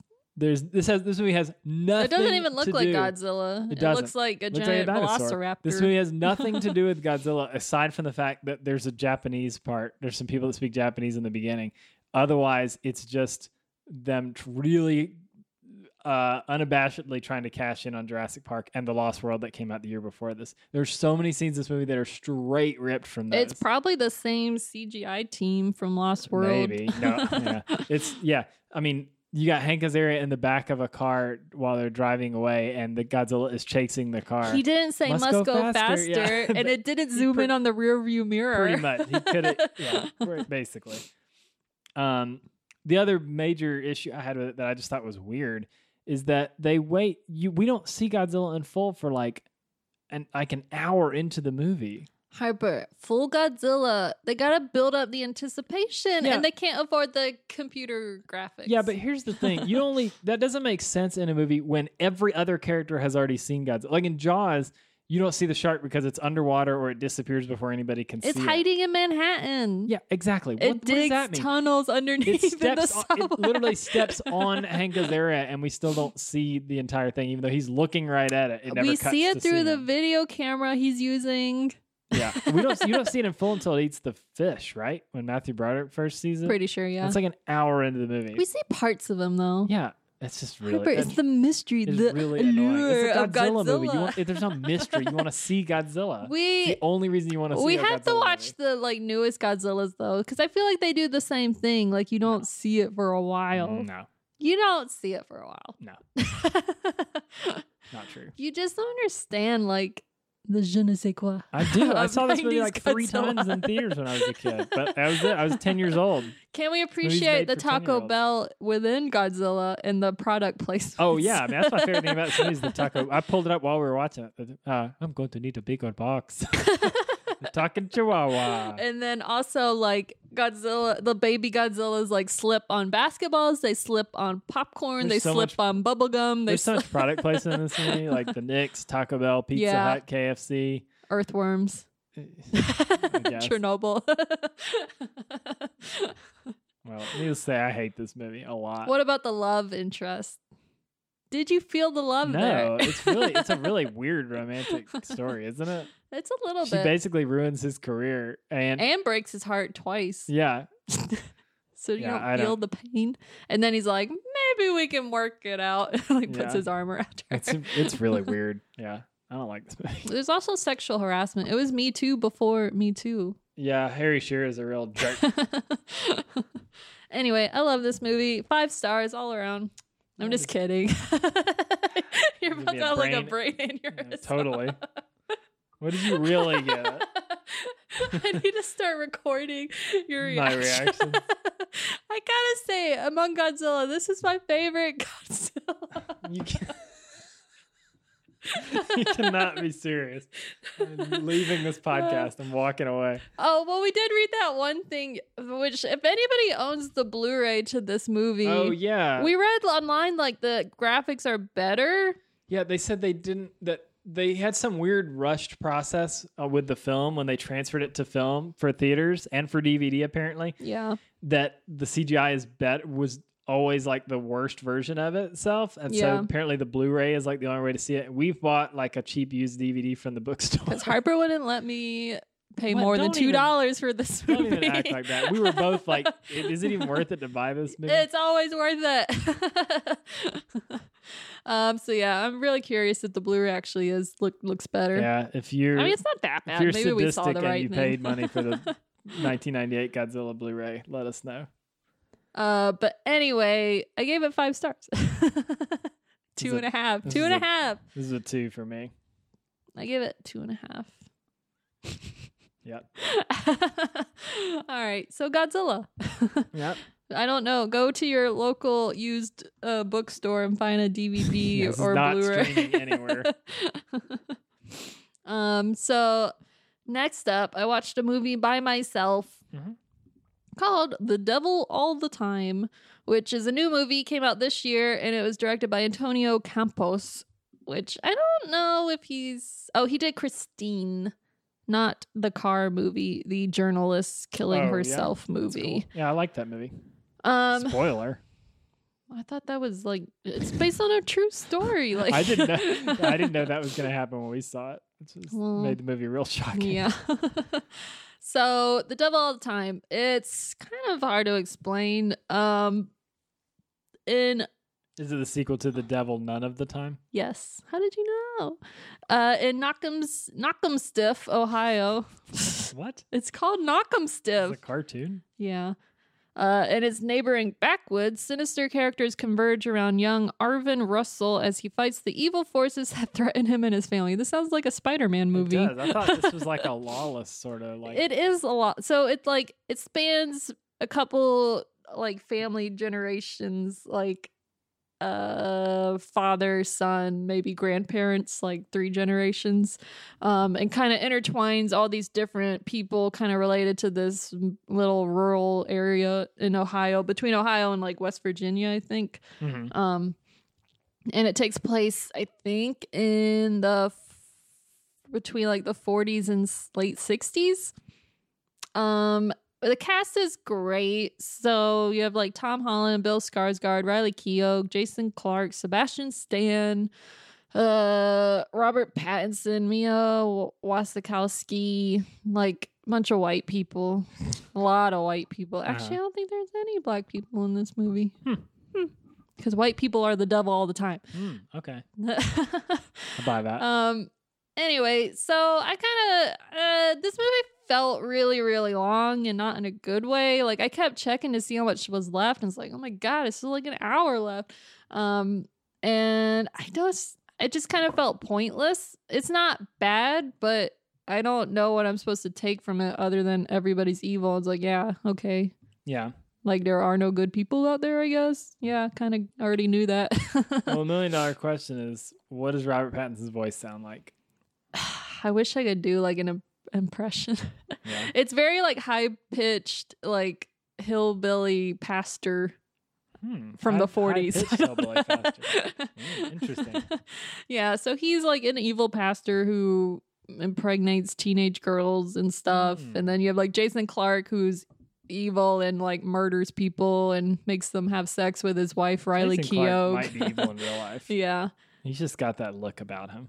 Yeah, there's it's filmed really well, but yeah, I don't know. It's not. I don't think it's really worth watching again. To me, ever. it, it kind of watching the trailer, it was like they just sort of crammed a bunch of like, you know, popular actor and actresses in it, and were just like, I don't know, it'll probably be good. yeah, It didn't actually like if it was different people in the in the roles, I wouldn't have even thought about ever watching it. But yeah. I think that's the only thing it has going for it is Yeah, like the a cast. solid cast, but again, not the me- most mess.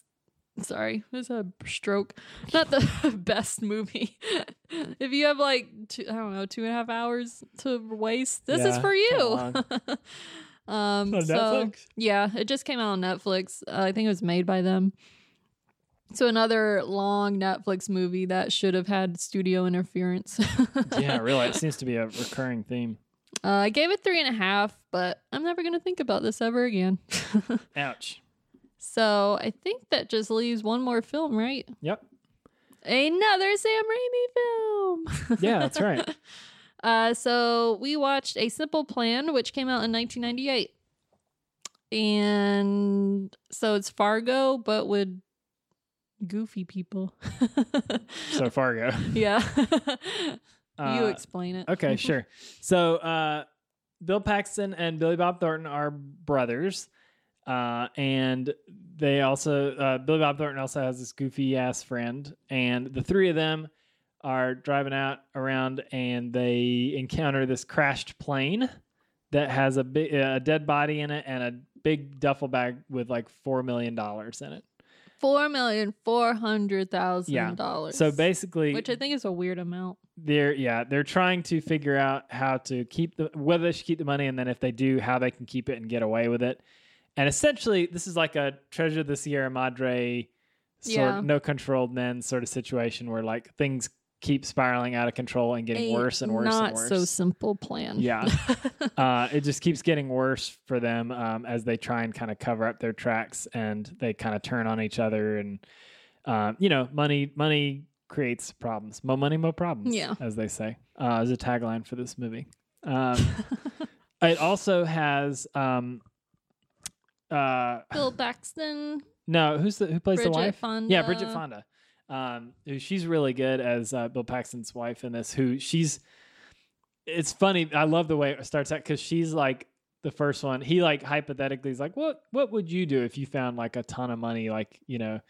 And she's like, well, of course I'd return it, like call the cops or whatever. Yeah. And then when they have the money, she becomes like the worst of all. Like she's constantly making these plans, like this is what you should do to get away Yeah. with it, and you should, like, well, you did what you had to do, and like all of Yeah. her plans end up that she has ends up with like somebody getting killed, Yeah. something awful happening She's not really good at planning stuff. yeah it like the the money like all all all the main characters get really corrupted by the money but her and the the most probably is like Well, extreme. yeah.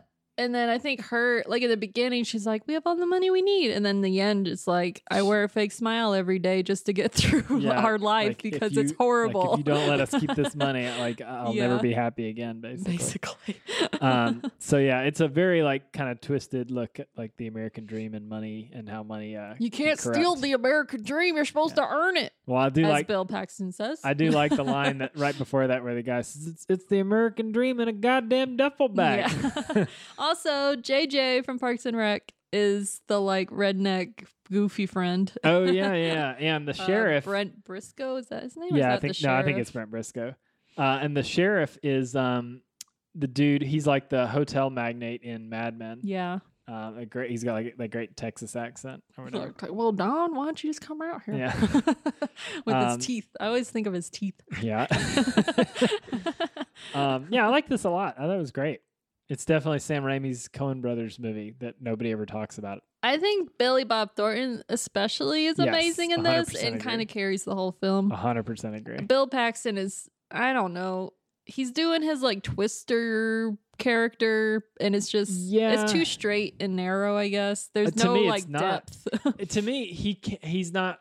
Bill Paxton's not great at the straight man role. Like all the stuff we loved Bill Paxton in When is he's where he's crazy, super over yeah. the top. And so this where he's got to be kind of reserved and like he's like He's the the he's supposed to be like moral the guy, smart yeah. moral guy in this and it just to me it doesn't work that well. yeah. Um But I like how Billy Bob plays off that character because Yes. he's supposed to be the dumb brother, but he says a lot of smart things throughout the entire definitely. movie. And like everyone has always looked down on him. right. Yeah. but there's like even in the definitely- beginning, like the whole setup is they're going to go visit their parents' like graveyard. Uh-huh. And he's like, Well, you don't have to just come this one day. Well, yeah, it's like, he digs it it up and he's like, "Who the hell's been putting flowers on our me." parents' graves?" Like- And yeah, Billy Bob's like, "Me. You know what? We don't have to just wait till the anniversary." to Yeah. come." so I love I thought his character is really, really good. for sure. and ma- made written me- really well. It made me want to watch the first season of the Fargo show. when Yeah, he's in it. definitely. He's It's a lot like that. that. Um, yeah, Billy Bob's great. and I really we gotta figure out there's there's so many like little funny moments Yeah. like when his wife gives birth uh Billy Bob goes to the hospital and he like walks into the wrong room he's like oh Oh, pardon uh, me par- yeah. whoops wrong room Yeah, it's really the way he does it's really funny. Yeah. Yeah. Yeah, the movie starts out more like based on the trailer. I thought it would be a little bit more comedic than it was. yeah It definitely by the end it's like really intense. Yeah. Actually, uh, really good like kind of thriller territory. But um, yeah, it's it's a really good movie. It's a movie that I I feel like a lot more people ought to see. I think the poster's a little ridiculous. Well, it looks just like It's every so other dramatic, 90s thriller. yeah. It looks just like Kiss the Girls and Along Came a Spider and every other 90s thriller. the only other thing I guess I would say is that it doesn't really feel like a Sam Raimi movie. Yeah, there's like one shot in the very beginning. Like the reason they find the plane is because they crash their truck because a fox runs across the road. Yeah. And there's like one shot where he does like the snap zoom into the fox Yeah. like as it crosses the road. That's like the only moment that I was like, "Oh, it's Sam Raimi." The only other moment is there's somebody who gets shot and she like flies across the room when she gets shot. I Yeah. thought that was kind of like Evil Deadish. a little, yeah. Um, but yeah, then there's like there's a dead pilot. You don't really even see the dead pilot, so there's no like gory effects Yeah. I mean, or anything. Not even just say it's not a horror movie because even like Spider-Man 2 it feels really Sam yeah, Raimi. it has his style. Yeah, this, this feels does like not- he's trying to do something different. Yeah, and I mean, I, I always guess. forget he's done a lot of movies that I haven't seen. Like, you Yeah. know, there's probably a lot of other ones, not a lot, but a handful of others like this that are a little more like toned down and Yeah. not quite so ostentatious in his style. But this is definitely his like, you know, attempt to do. You know, he was friends with the Cohen brothers. They all Yeah. went to college, I think, together. So it's you know, this is definitely him being like, I could do that. yeah. And, he then does it did really well. Yeah, I mean, it's a it's a really solid movie. Um, so I ended up giving it three and a half stars. I did as well. but yeah, Billy Bob would get five stars in my book. Your ratings always have weird qualifiers on them. It was like, oh, this, accept this. Yeah. this part gets a five star and this part gets a four star Poster gets zero stars. um, yeah i wish i wish this was much more available because I, I would definitely recommend folks to yeah, we had to watch it on stars. yeah which is not the easiest thing but if you No. have like a cable i mean you know if anybody still has cable out there that's the one way an easy way to sign Yeah. in and see it but yeah it was a cool movie Ju- it's just one of those movies that like it wasn't like amazing but the fact that i didn't know anything about it going Yeah. into it um y- and it's by a director I really like. You know, it's always kind of exciting to see something new from somebody you like. Yep. Um, yeah, So simple plan. Not Yeah. so simple plan. not the not so simple. I would plan. recommend it if you're into a crime thriller. Yeah, agreed. Uh, so I guess next up we're gonna jump into our mini segment.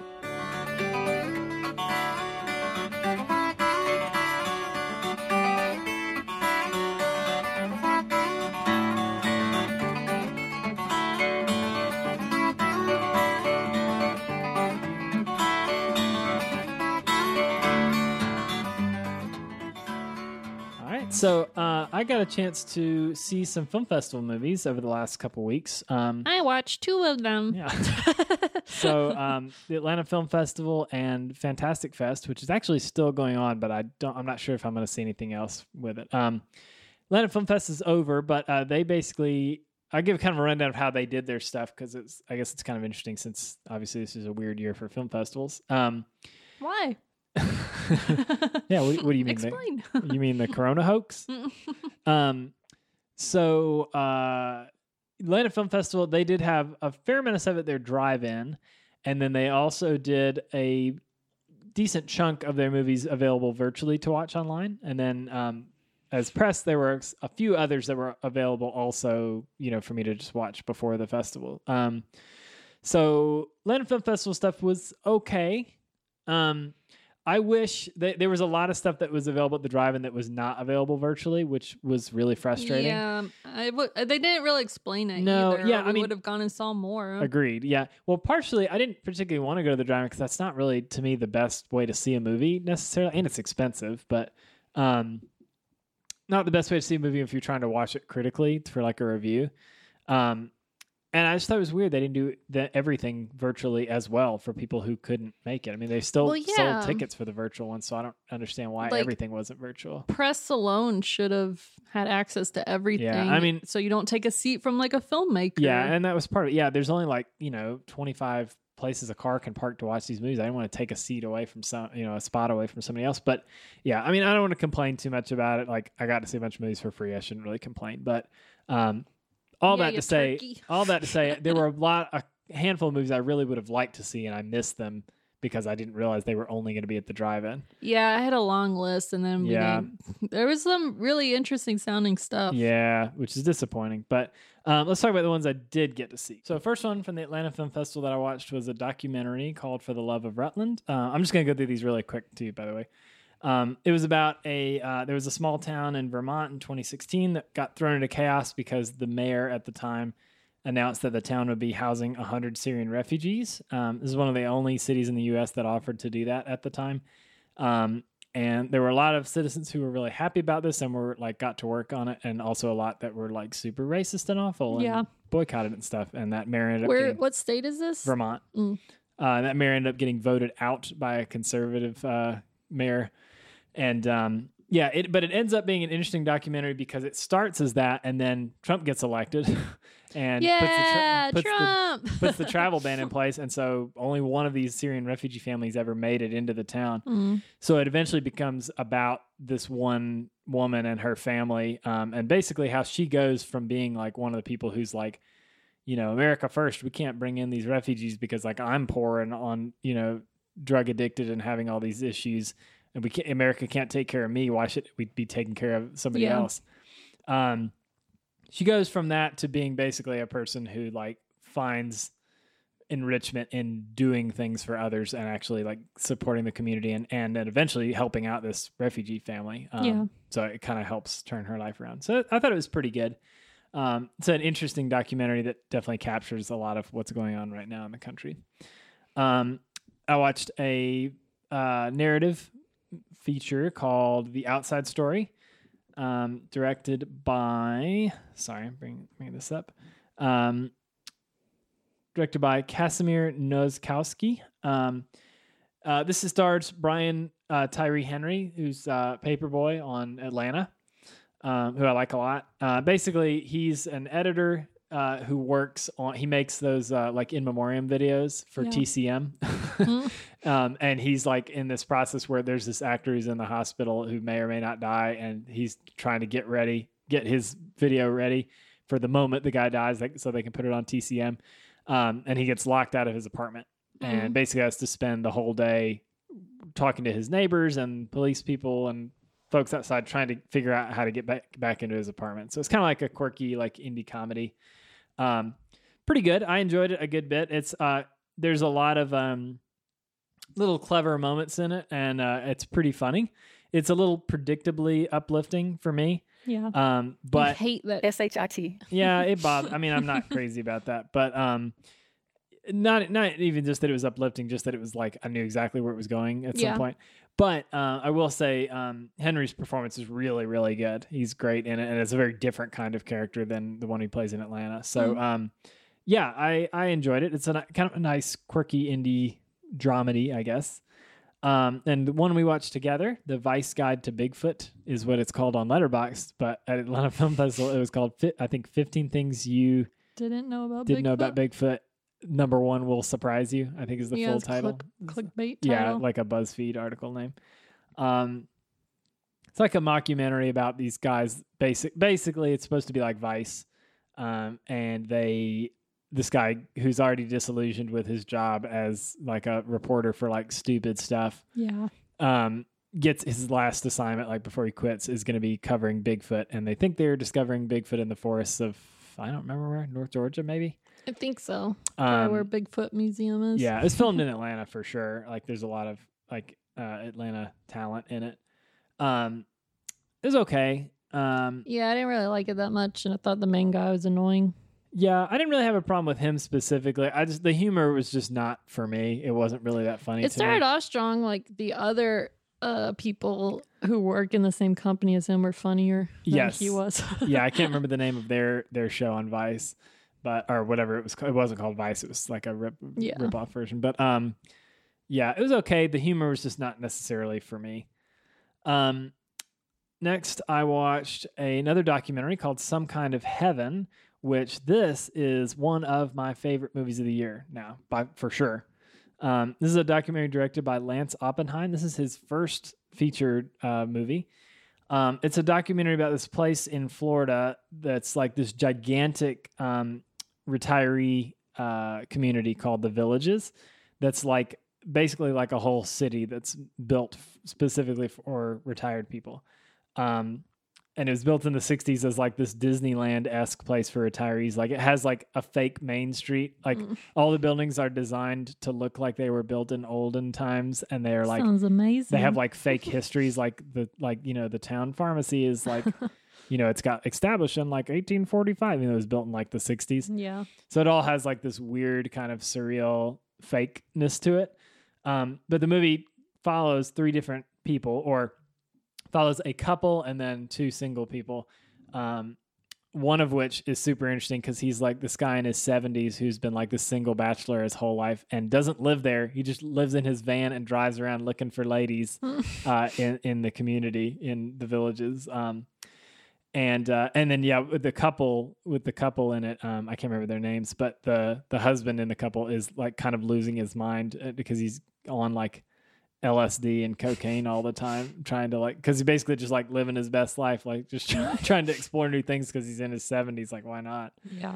but he's definitely like kind of losing it. Um, but yeah, so there's it's super interesting subject matter, and it's really treats all the subjects like there's definitely like a little bit of the like oh look how weird this is like you know it's it's but it's not really making fun of it. It's always done with a lot of respect for these people. Yeah. Um, but the main thing is that this movie is gorgeous, like one of the best shot movies I've seen in a long time. Um, really, really beautiful cinematography, uh, it's- and it's shot in square, which is kind of interesting too. But um, yeah, just it, it's the you very, very rarely see documentaries that are this beautiful looking.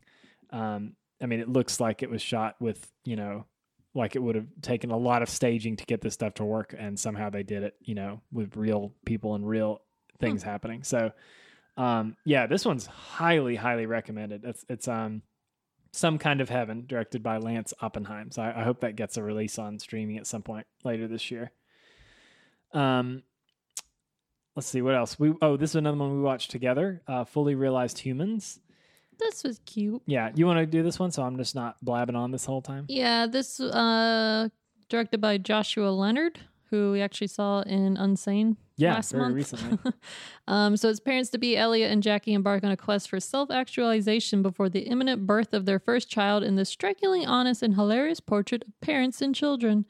Uh, so it's definitely a comedy, uh, and it's kind of like two parents who are all their friends are telling them like how awful it's going to be to give birth and have kids and you're going to lose yourself so they decide to kind of do like a bucket list thing like Yeah. a month before she's due and kind of figure out all their problems that they have with their own parents Um, Yeah. so i thought it was it's funny in parts not like laugh out loud all the time yeah, no, I did think it was really it was pretty funny though, and it m- most importantly to me is it's genuinely pretty endearing. yeah uh, and charming. Like uh, I think the two leads do a really good job. It's clear they're they're these two actors are best friends in real life, Yeah. and they wrote the movie together too. Um, so you can definitely tell that they have like a chemistry that really works. and i'm pretty sure she was pregnant during this yeah, it looked she was. like she was, They so wrote the i movie- appreciate that They too wrote the movie because she got pregnant. and They decided to do something Yeah. about it, basically. Um, so yeah, there's a lot of genuine like uh, charm to it for sure, and I appreciated too that uh, a lot of like these indie comedy movies make this right turn into dramatic, and Yeah. it doesn't work really well. But I think it actually works pretty well in this one yeah um, because they're talking about the dramatic things from the get go, just in a funny way, and then it, I don't know, it just it, it transitions really well towards the end when they actually like have this conversation with their own parents, yeah um, and it's still funny, but also you know hits some some real stuff there. Um, so yeah, I, I thought I thought this one's pretty good. I would recommend it. yeah me too Um, fully re- realized humans. Also, it just boggled my mind to learn where, where I had seen these two people before. So the Yeah. guy was in Unsane, but also blair witch yeah, I'm pretty sure he's the one who's like, if anybody's, I'm not playing head games, but if anybody's playing head games, you're playing head Yeah. games. um, and then the woman uh, who's in it is uh, the girl from Teeth. yeah She's but Jenna she's got the teeth. teeth uh, yeah. So um, yeah, pretty good. Um, I think that was it for Atlanta Film Festival. Um, then I got to see two movies for from Fantastic Fest, and I also saw they did a really great thing, like at the beginning, at the first day of the festival, I think, where it was like a um, hundred greatest kills, I th- which is I think something they do every year. They show kills from like horror movies and stuff. Yeah. And this year's theme was decapitations, and there was some really phenomenal and really hilarious clips that they showed. Um, oh, and I didn't say the way Fantastic Fest did it was the fest was completely free this year, which is amazing because I've Yeah. always wanted to go to Fantastic Fest. Um, it was free, completely online. Uh, they used Scener, which I hadn't used before, but that's the it's the like online thing where you can like create a watching party and like sync up Netflix with multiple people. I think is the idea. But in this case, basically, it like pops up a window with the movie, and then on the right hand, it's got like right hand side of your window, it's got like a chat box, so you can talk with other people that are there, and um, and it's got like a little um, separate video window where there's like the host, like the person who introduces the movie and stuff, which is kind of cool. And they still did like Q and A's and introductions and stuff, which is that's definitely a big part of the festival experience. So I'm, I was glad. They were yeah, able I to always do feel that, like too. whenever there's a Q&A afterwards, like, oh, I appreciate this movie more now. For sure. yeah, they call Thank that you for explaining this. There's definitely like I, I can't remember the I feel like they call it like the festival bias or something like that. Yeah. People I saw it at Sundance. critics critics tend to give movies at festivals way better reviews than they would otherwise just Yeah. because the festival experience of it. Um but yeah, the two movies that I watched as part of Fantastic Fest are The Stylist, um, which I've seen. I saw the short film that this is based on a couple of years back at the Buried Alive Festival, and I've met the director, um, Jill. Uh, I'm gonna make this is gonna be awful. Jill Gavargazian, yeah, Gavargazian. Um, About to pull a Michelle. yeah. uh, basically, blah. it's about this woman who's like a she's a hairstylist, but she's really kind of strange and awkward. And it turns out she scalps people that she cuts their hair and then she wears their hair like a wig. Uh, As you do. yeah.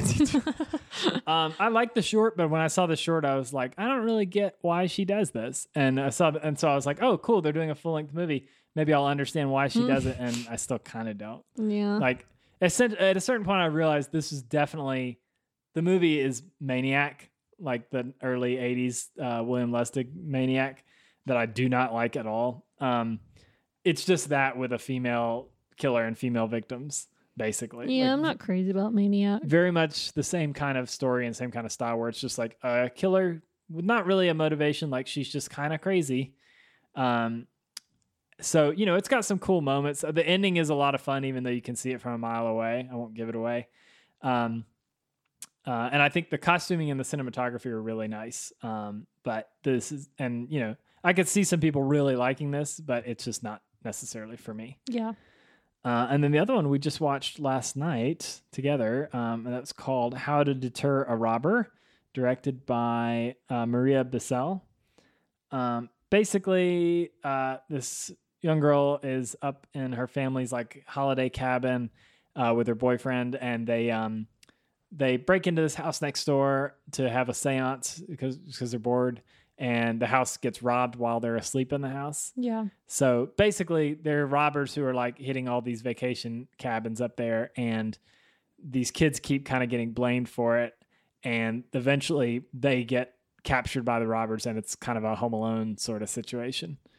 Uh, is that is that accurate? I would say so. Um, Except it's starring the annoying girl from Gilmore Girls, Luke's daughter. so it's this tainted. is is she your Todd? I don't think so. It's just Michelle's her like and this Gilmore girl Girls. ruined Luke and Lorelai's Yeah, relationship. she did. Back me up, everyone who loves Gilmore Girls. Uh, did you like her in this at all? she was kind of similar because she's kind of like brainy and talks fast. Yeah, She's and she's pretty Brainy. obnoxious, so I could She's say kinda the s- same thing kinda about similar. you. You're brainy and you talk fast. whatever. You're definitely brainy. okay. I'm fine with brainy. All right. Um, I thought this was all right. It had it had a um, it's a funny little story and it had some charming moments. Um, It felt like it was setting up some sort of family s- stuff you don't know about, like being resolved in the end, but then it never really touched on any of that. I mean, it did, but it didn't really feel very impactful. No, like it the whole didn't. thing is there was she's no point. for she's it. trying to write an uh, like a college entrance exam um, uh, essay Yeah, and doesn't really have anything serious to say at the beginning of the movie, and then by the end, like she's gone through this like traumatic thing, even though it's pretty goofy. yeah. And so then that's like the subject of her college Well, the- letter. I guess the stuff with her dad, like he died, right? Yeah, the whole they never touch base on that. And she's like, "Don't take that canoe. It's like means a lot to me." I agree. There's a lot I of was like, like, "What?" family history stuff that seems kind of vague yeah, in a weird way. Like I'm fine with some vague is fine, vagueness, but then they yeah. Mm, mention it enough that you're like, well, what's the deal? Yeah, it was like, did they cut something out I don't know about? yeah. So because I thought like maybe the uncle and her would have some moment, like if that was her dad's brother, right, right. then like I don't know, saving him would be like saving her father or something. yeah, def- definitely. It feels like there's something like it was almost there to being something interesting, and then it Yeah. just didn't quite. and they just went more the quirky. Yeah, and I mean, Comedy. there's some moments that were pretty funny. I laughed a couple times for sure. Yeah, Um, but yeah, it definitely f- just feels a little uneven and just kind of like it's missing something. I don't, I don't know exactly what. Um, but it was fine. Um, and I'm glad I got a chance to see it. I mean, I'm, I'm super excited to see anything new for this year, just because you know, last year by th- this point we'd probably seen like 60 or 70 new movies, Yeah. and now we, I think I'm at 39. I haven't counted. and that's because I've that's Yeah, only from largely the because film of these fest. festivals. This is like eight or nine movies. Um, but yeah, so uh, that is so yeah. This this year's festival run has been a lot, uh, you know, pretty dry. Not to say Yeah. bad stuff, but not nearly as much stuff, which may, means that kind of what got left is stuff that maybe I wasn't quite as interested Yeah, in. Um, and I wonder what the selection actually was like because like with the Austin uh, mhm. Film Fantastic Fest. No, Oh, South by Southwest Film Oh, Fest. yeah. Like they were gonna have a huge premiere for like Green Knight and stuff, and right. they never. Like I wonder how many movies have been pushed like to next year's film circuit. That's a good question. Yeah, it's weird that like, I mean, uh, were these all movies that were picked back in February, or did they add new ones like over the summer because it got delayed from then until September? Like, Maybe who knows? they're desperate. Give me all the movies you got. Basically, oh yeah, I mean, it was weird because they were accepting submissions for 2021 during this year's festival because it's only Yeah. like six months from now, technically, if it will actually happen in April like it usually does. Yeah, hopefully they'll Just very do weird. some sort of online thing still. Yeah, I mean, 'Cause I feel like we're all gonna be scarred from this forever. So correct. I'm like, I don't want to sit in a theater with 300 people. Yeah. My God. well, yeah, that's that's what I wanted to say is that like I hope that this um, opens the opportunity for a lot of festivals to do at least a portion of their festivals online because yeah. it, it gives a wider audience for the movies and for the filmmakers. Um, and uh, in the case of like Fantastic Fest, it really gives the opportunity to do a lot of fun stuff with a really big group of people too. I mean, yeah. there's a lot to say for like these festivals doing stuff locally and supporting like the local theaters and restaurants and con- the concession stand and like and you know I don't wouldn't want to take that away at all and I love that experience Yeah. in a lot of cases but I love the movie experience. um but I really do like um particularly this kind of stuff fantastic fest did where you can do like a trivia game or a you know watching a crazy montage video with a host like explaining what movies these are from and like there's a lot of fun stuff there that um i'm glad i was able to experience because i haven't you know i've never been to fantastic fest before yeah. um, so i hope that some festivals even post covid will continue to do some interesting online stuff because i think it's pretty cool hmm um, but yeah Any other thoughts? nah All right. Well, that's it. Goodbye. um, that's it for this episode. But don't forget, you can always see a list of all the movies we talked about on our letterbox on Twitter at Splice Podcast or on Facebook at Splice Together. Let us know what you watched this month, what you have seen at the film festivals, or what you think about Ah, stop Godzilla. bringing up kids. it's the earthworms, Harper. Mm. Um, we'll see you soon on another episode of Spliced Spliced Together. together.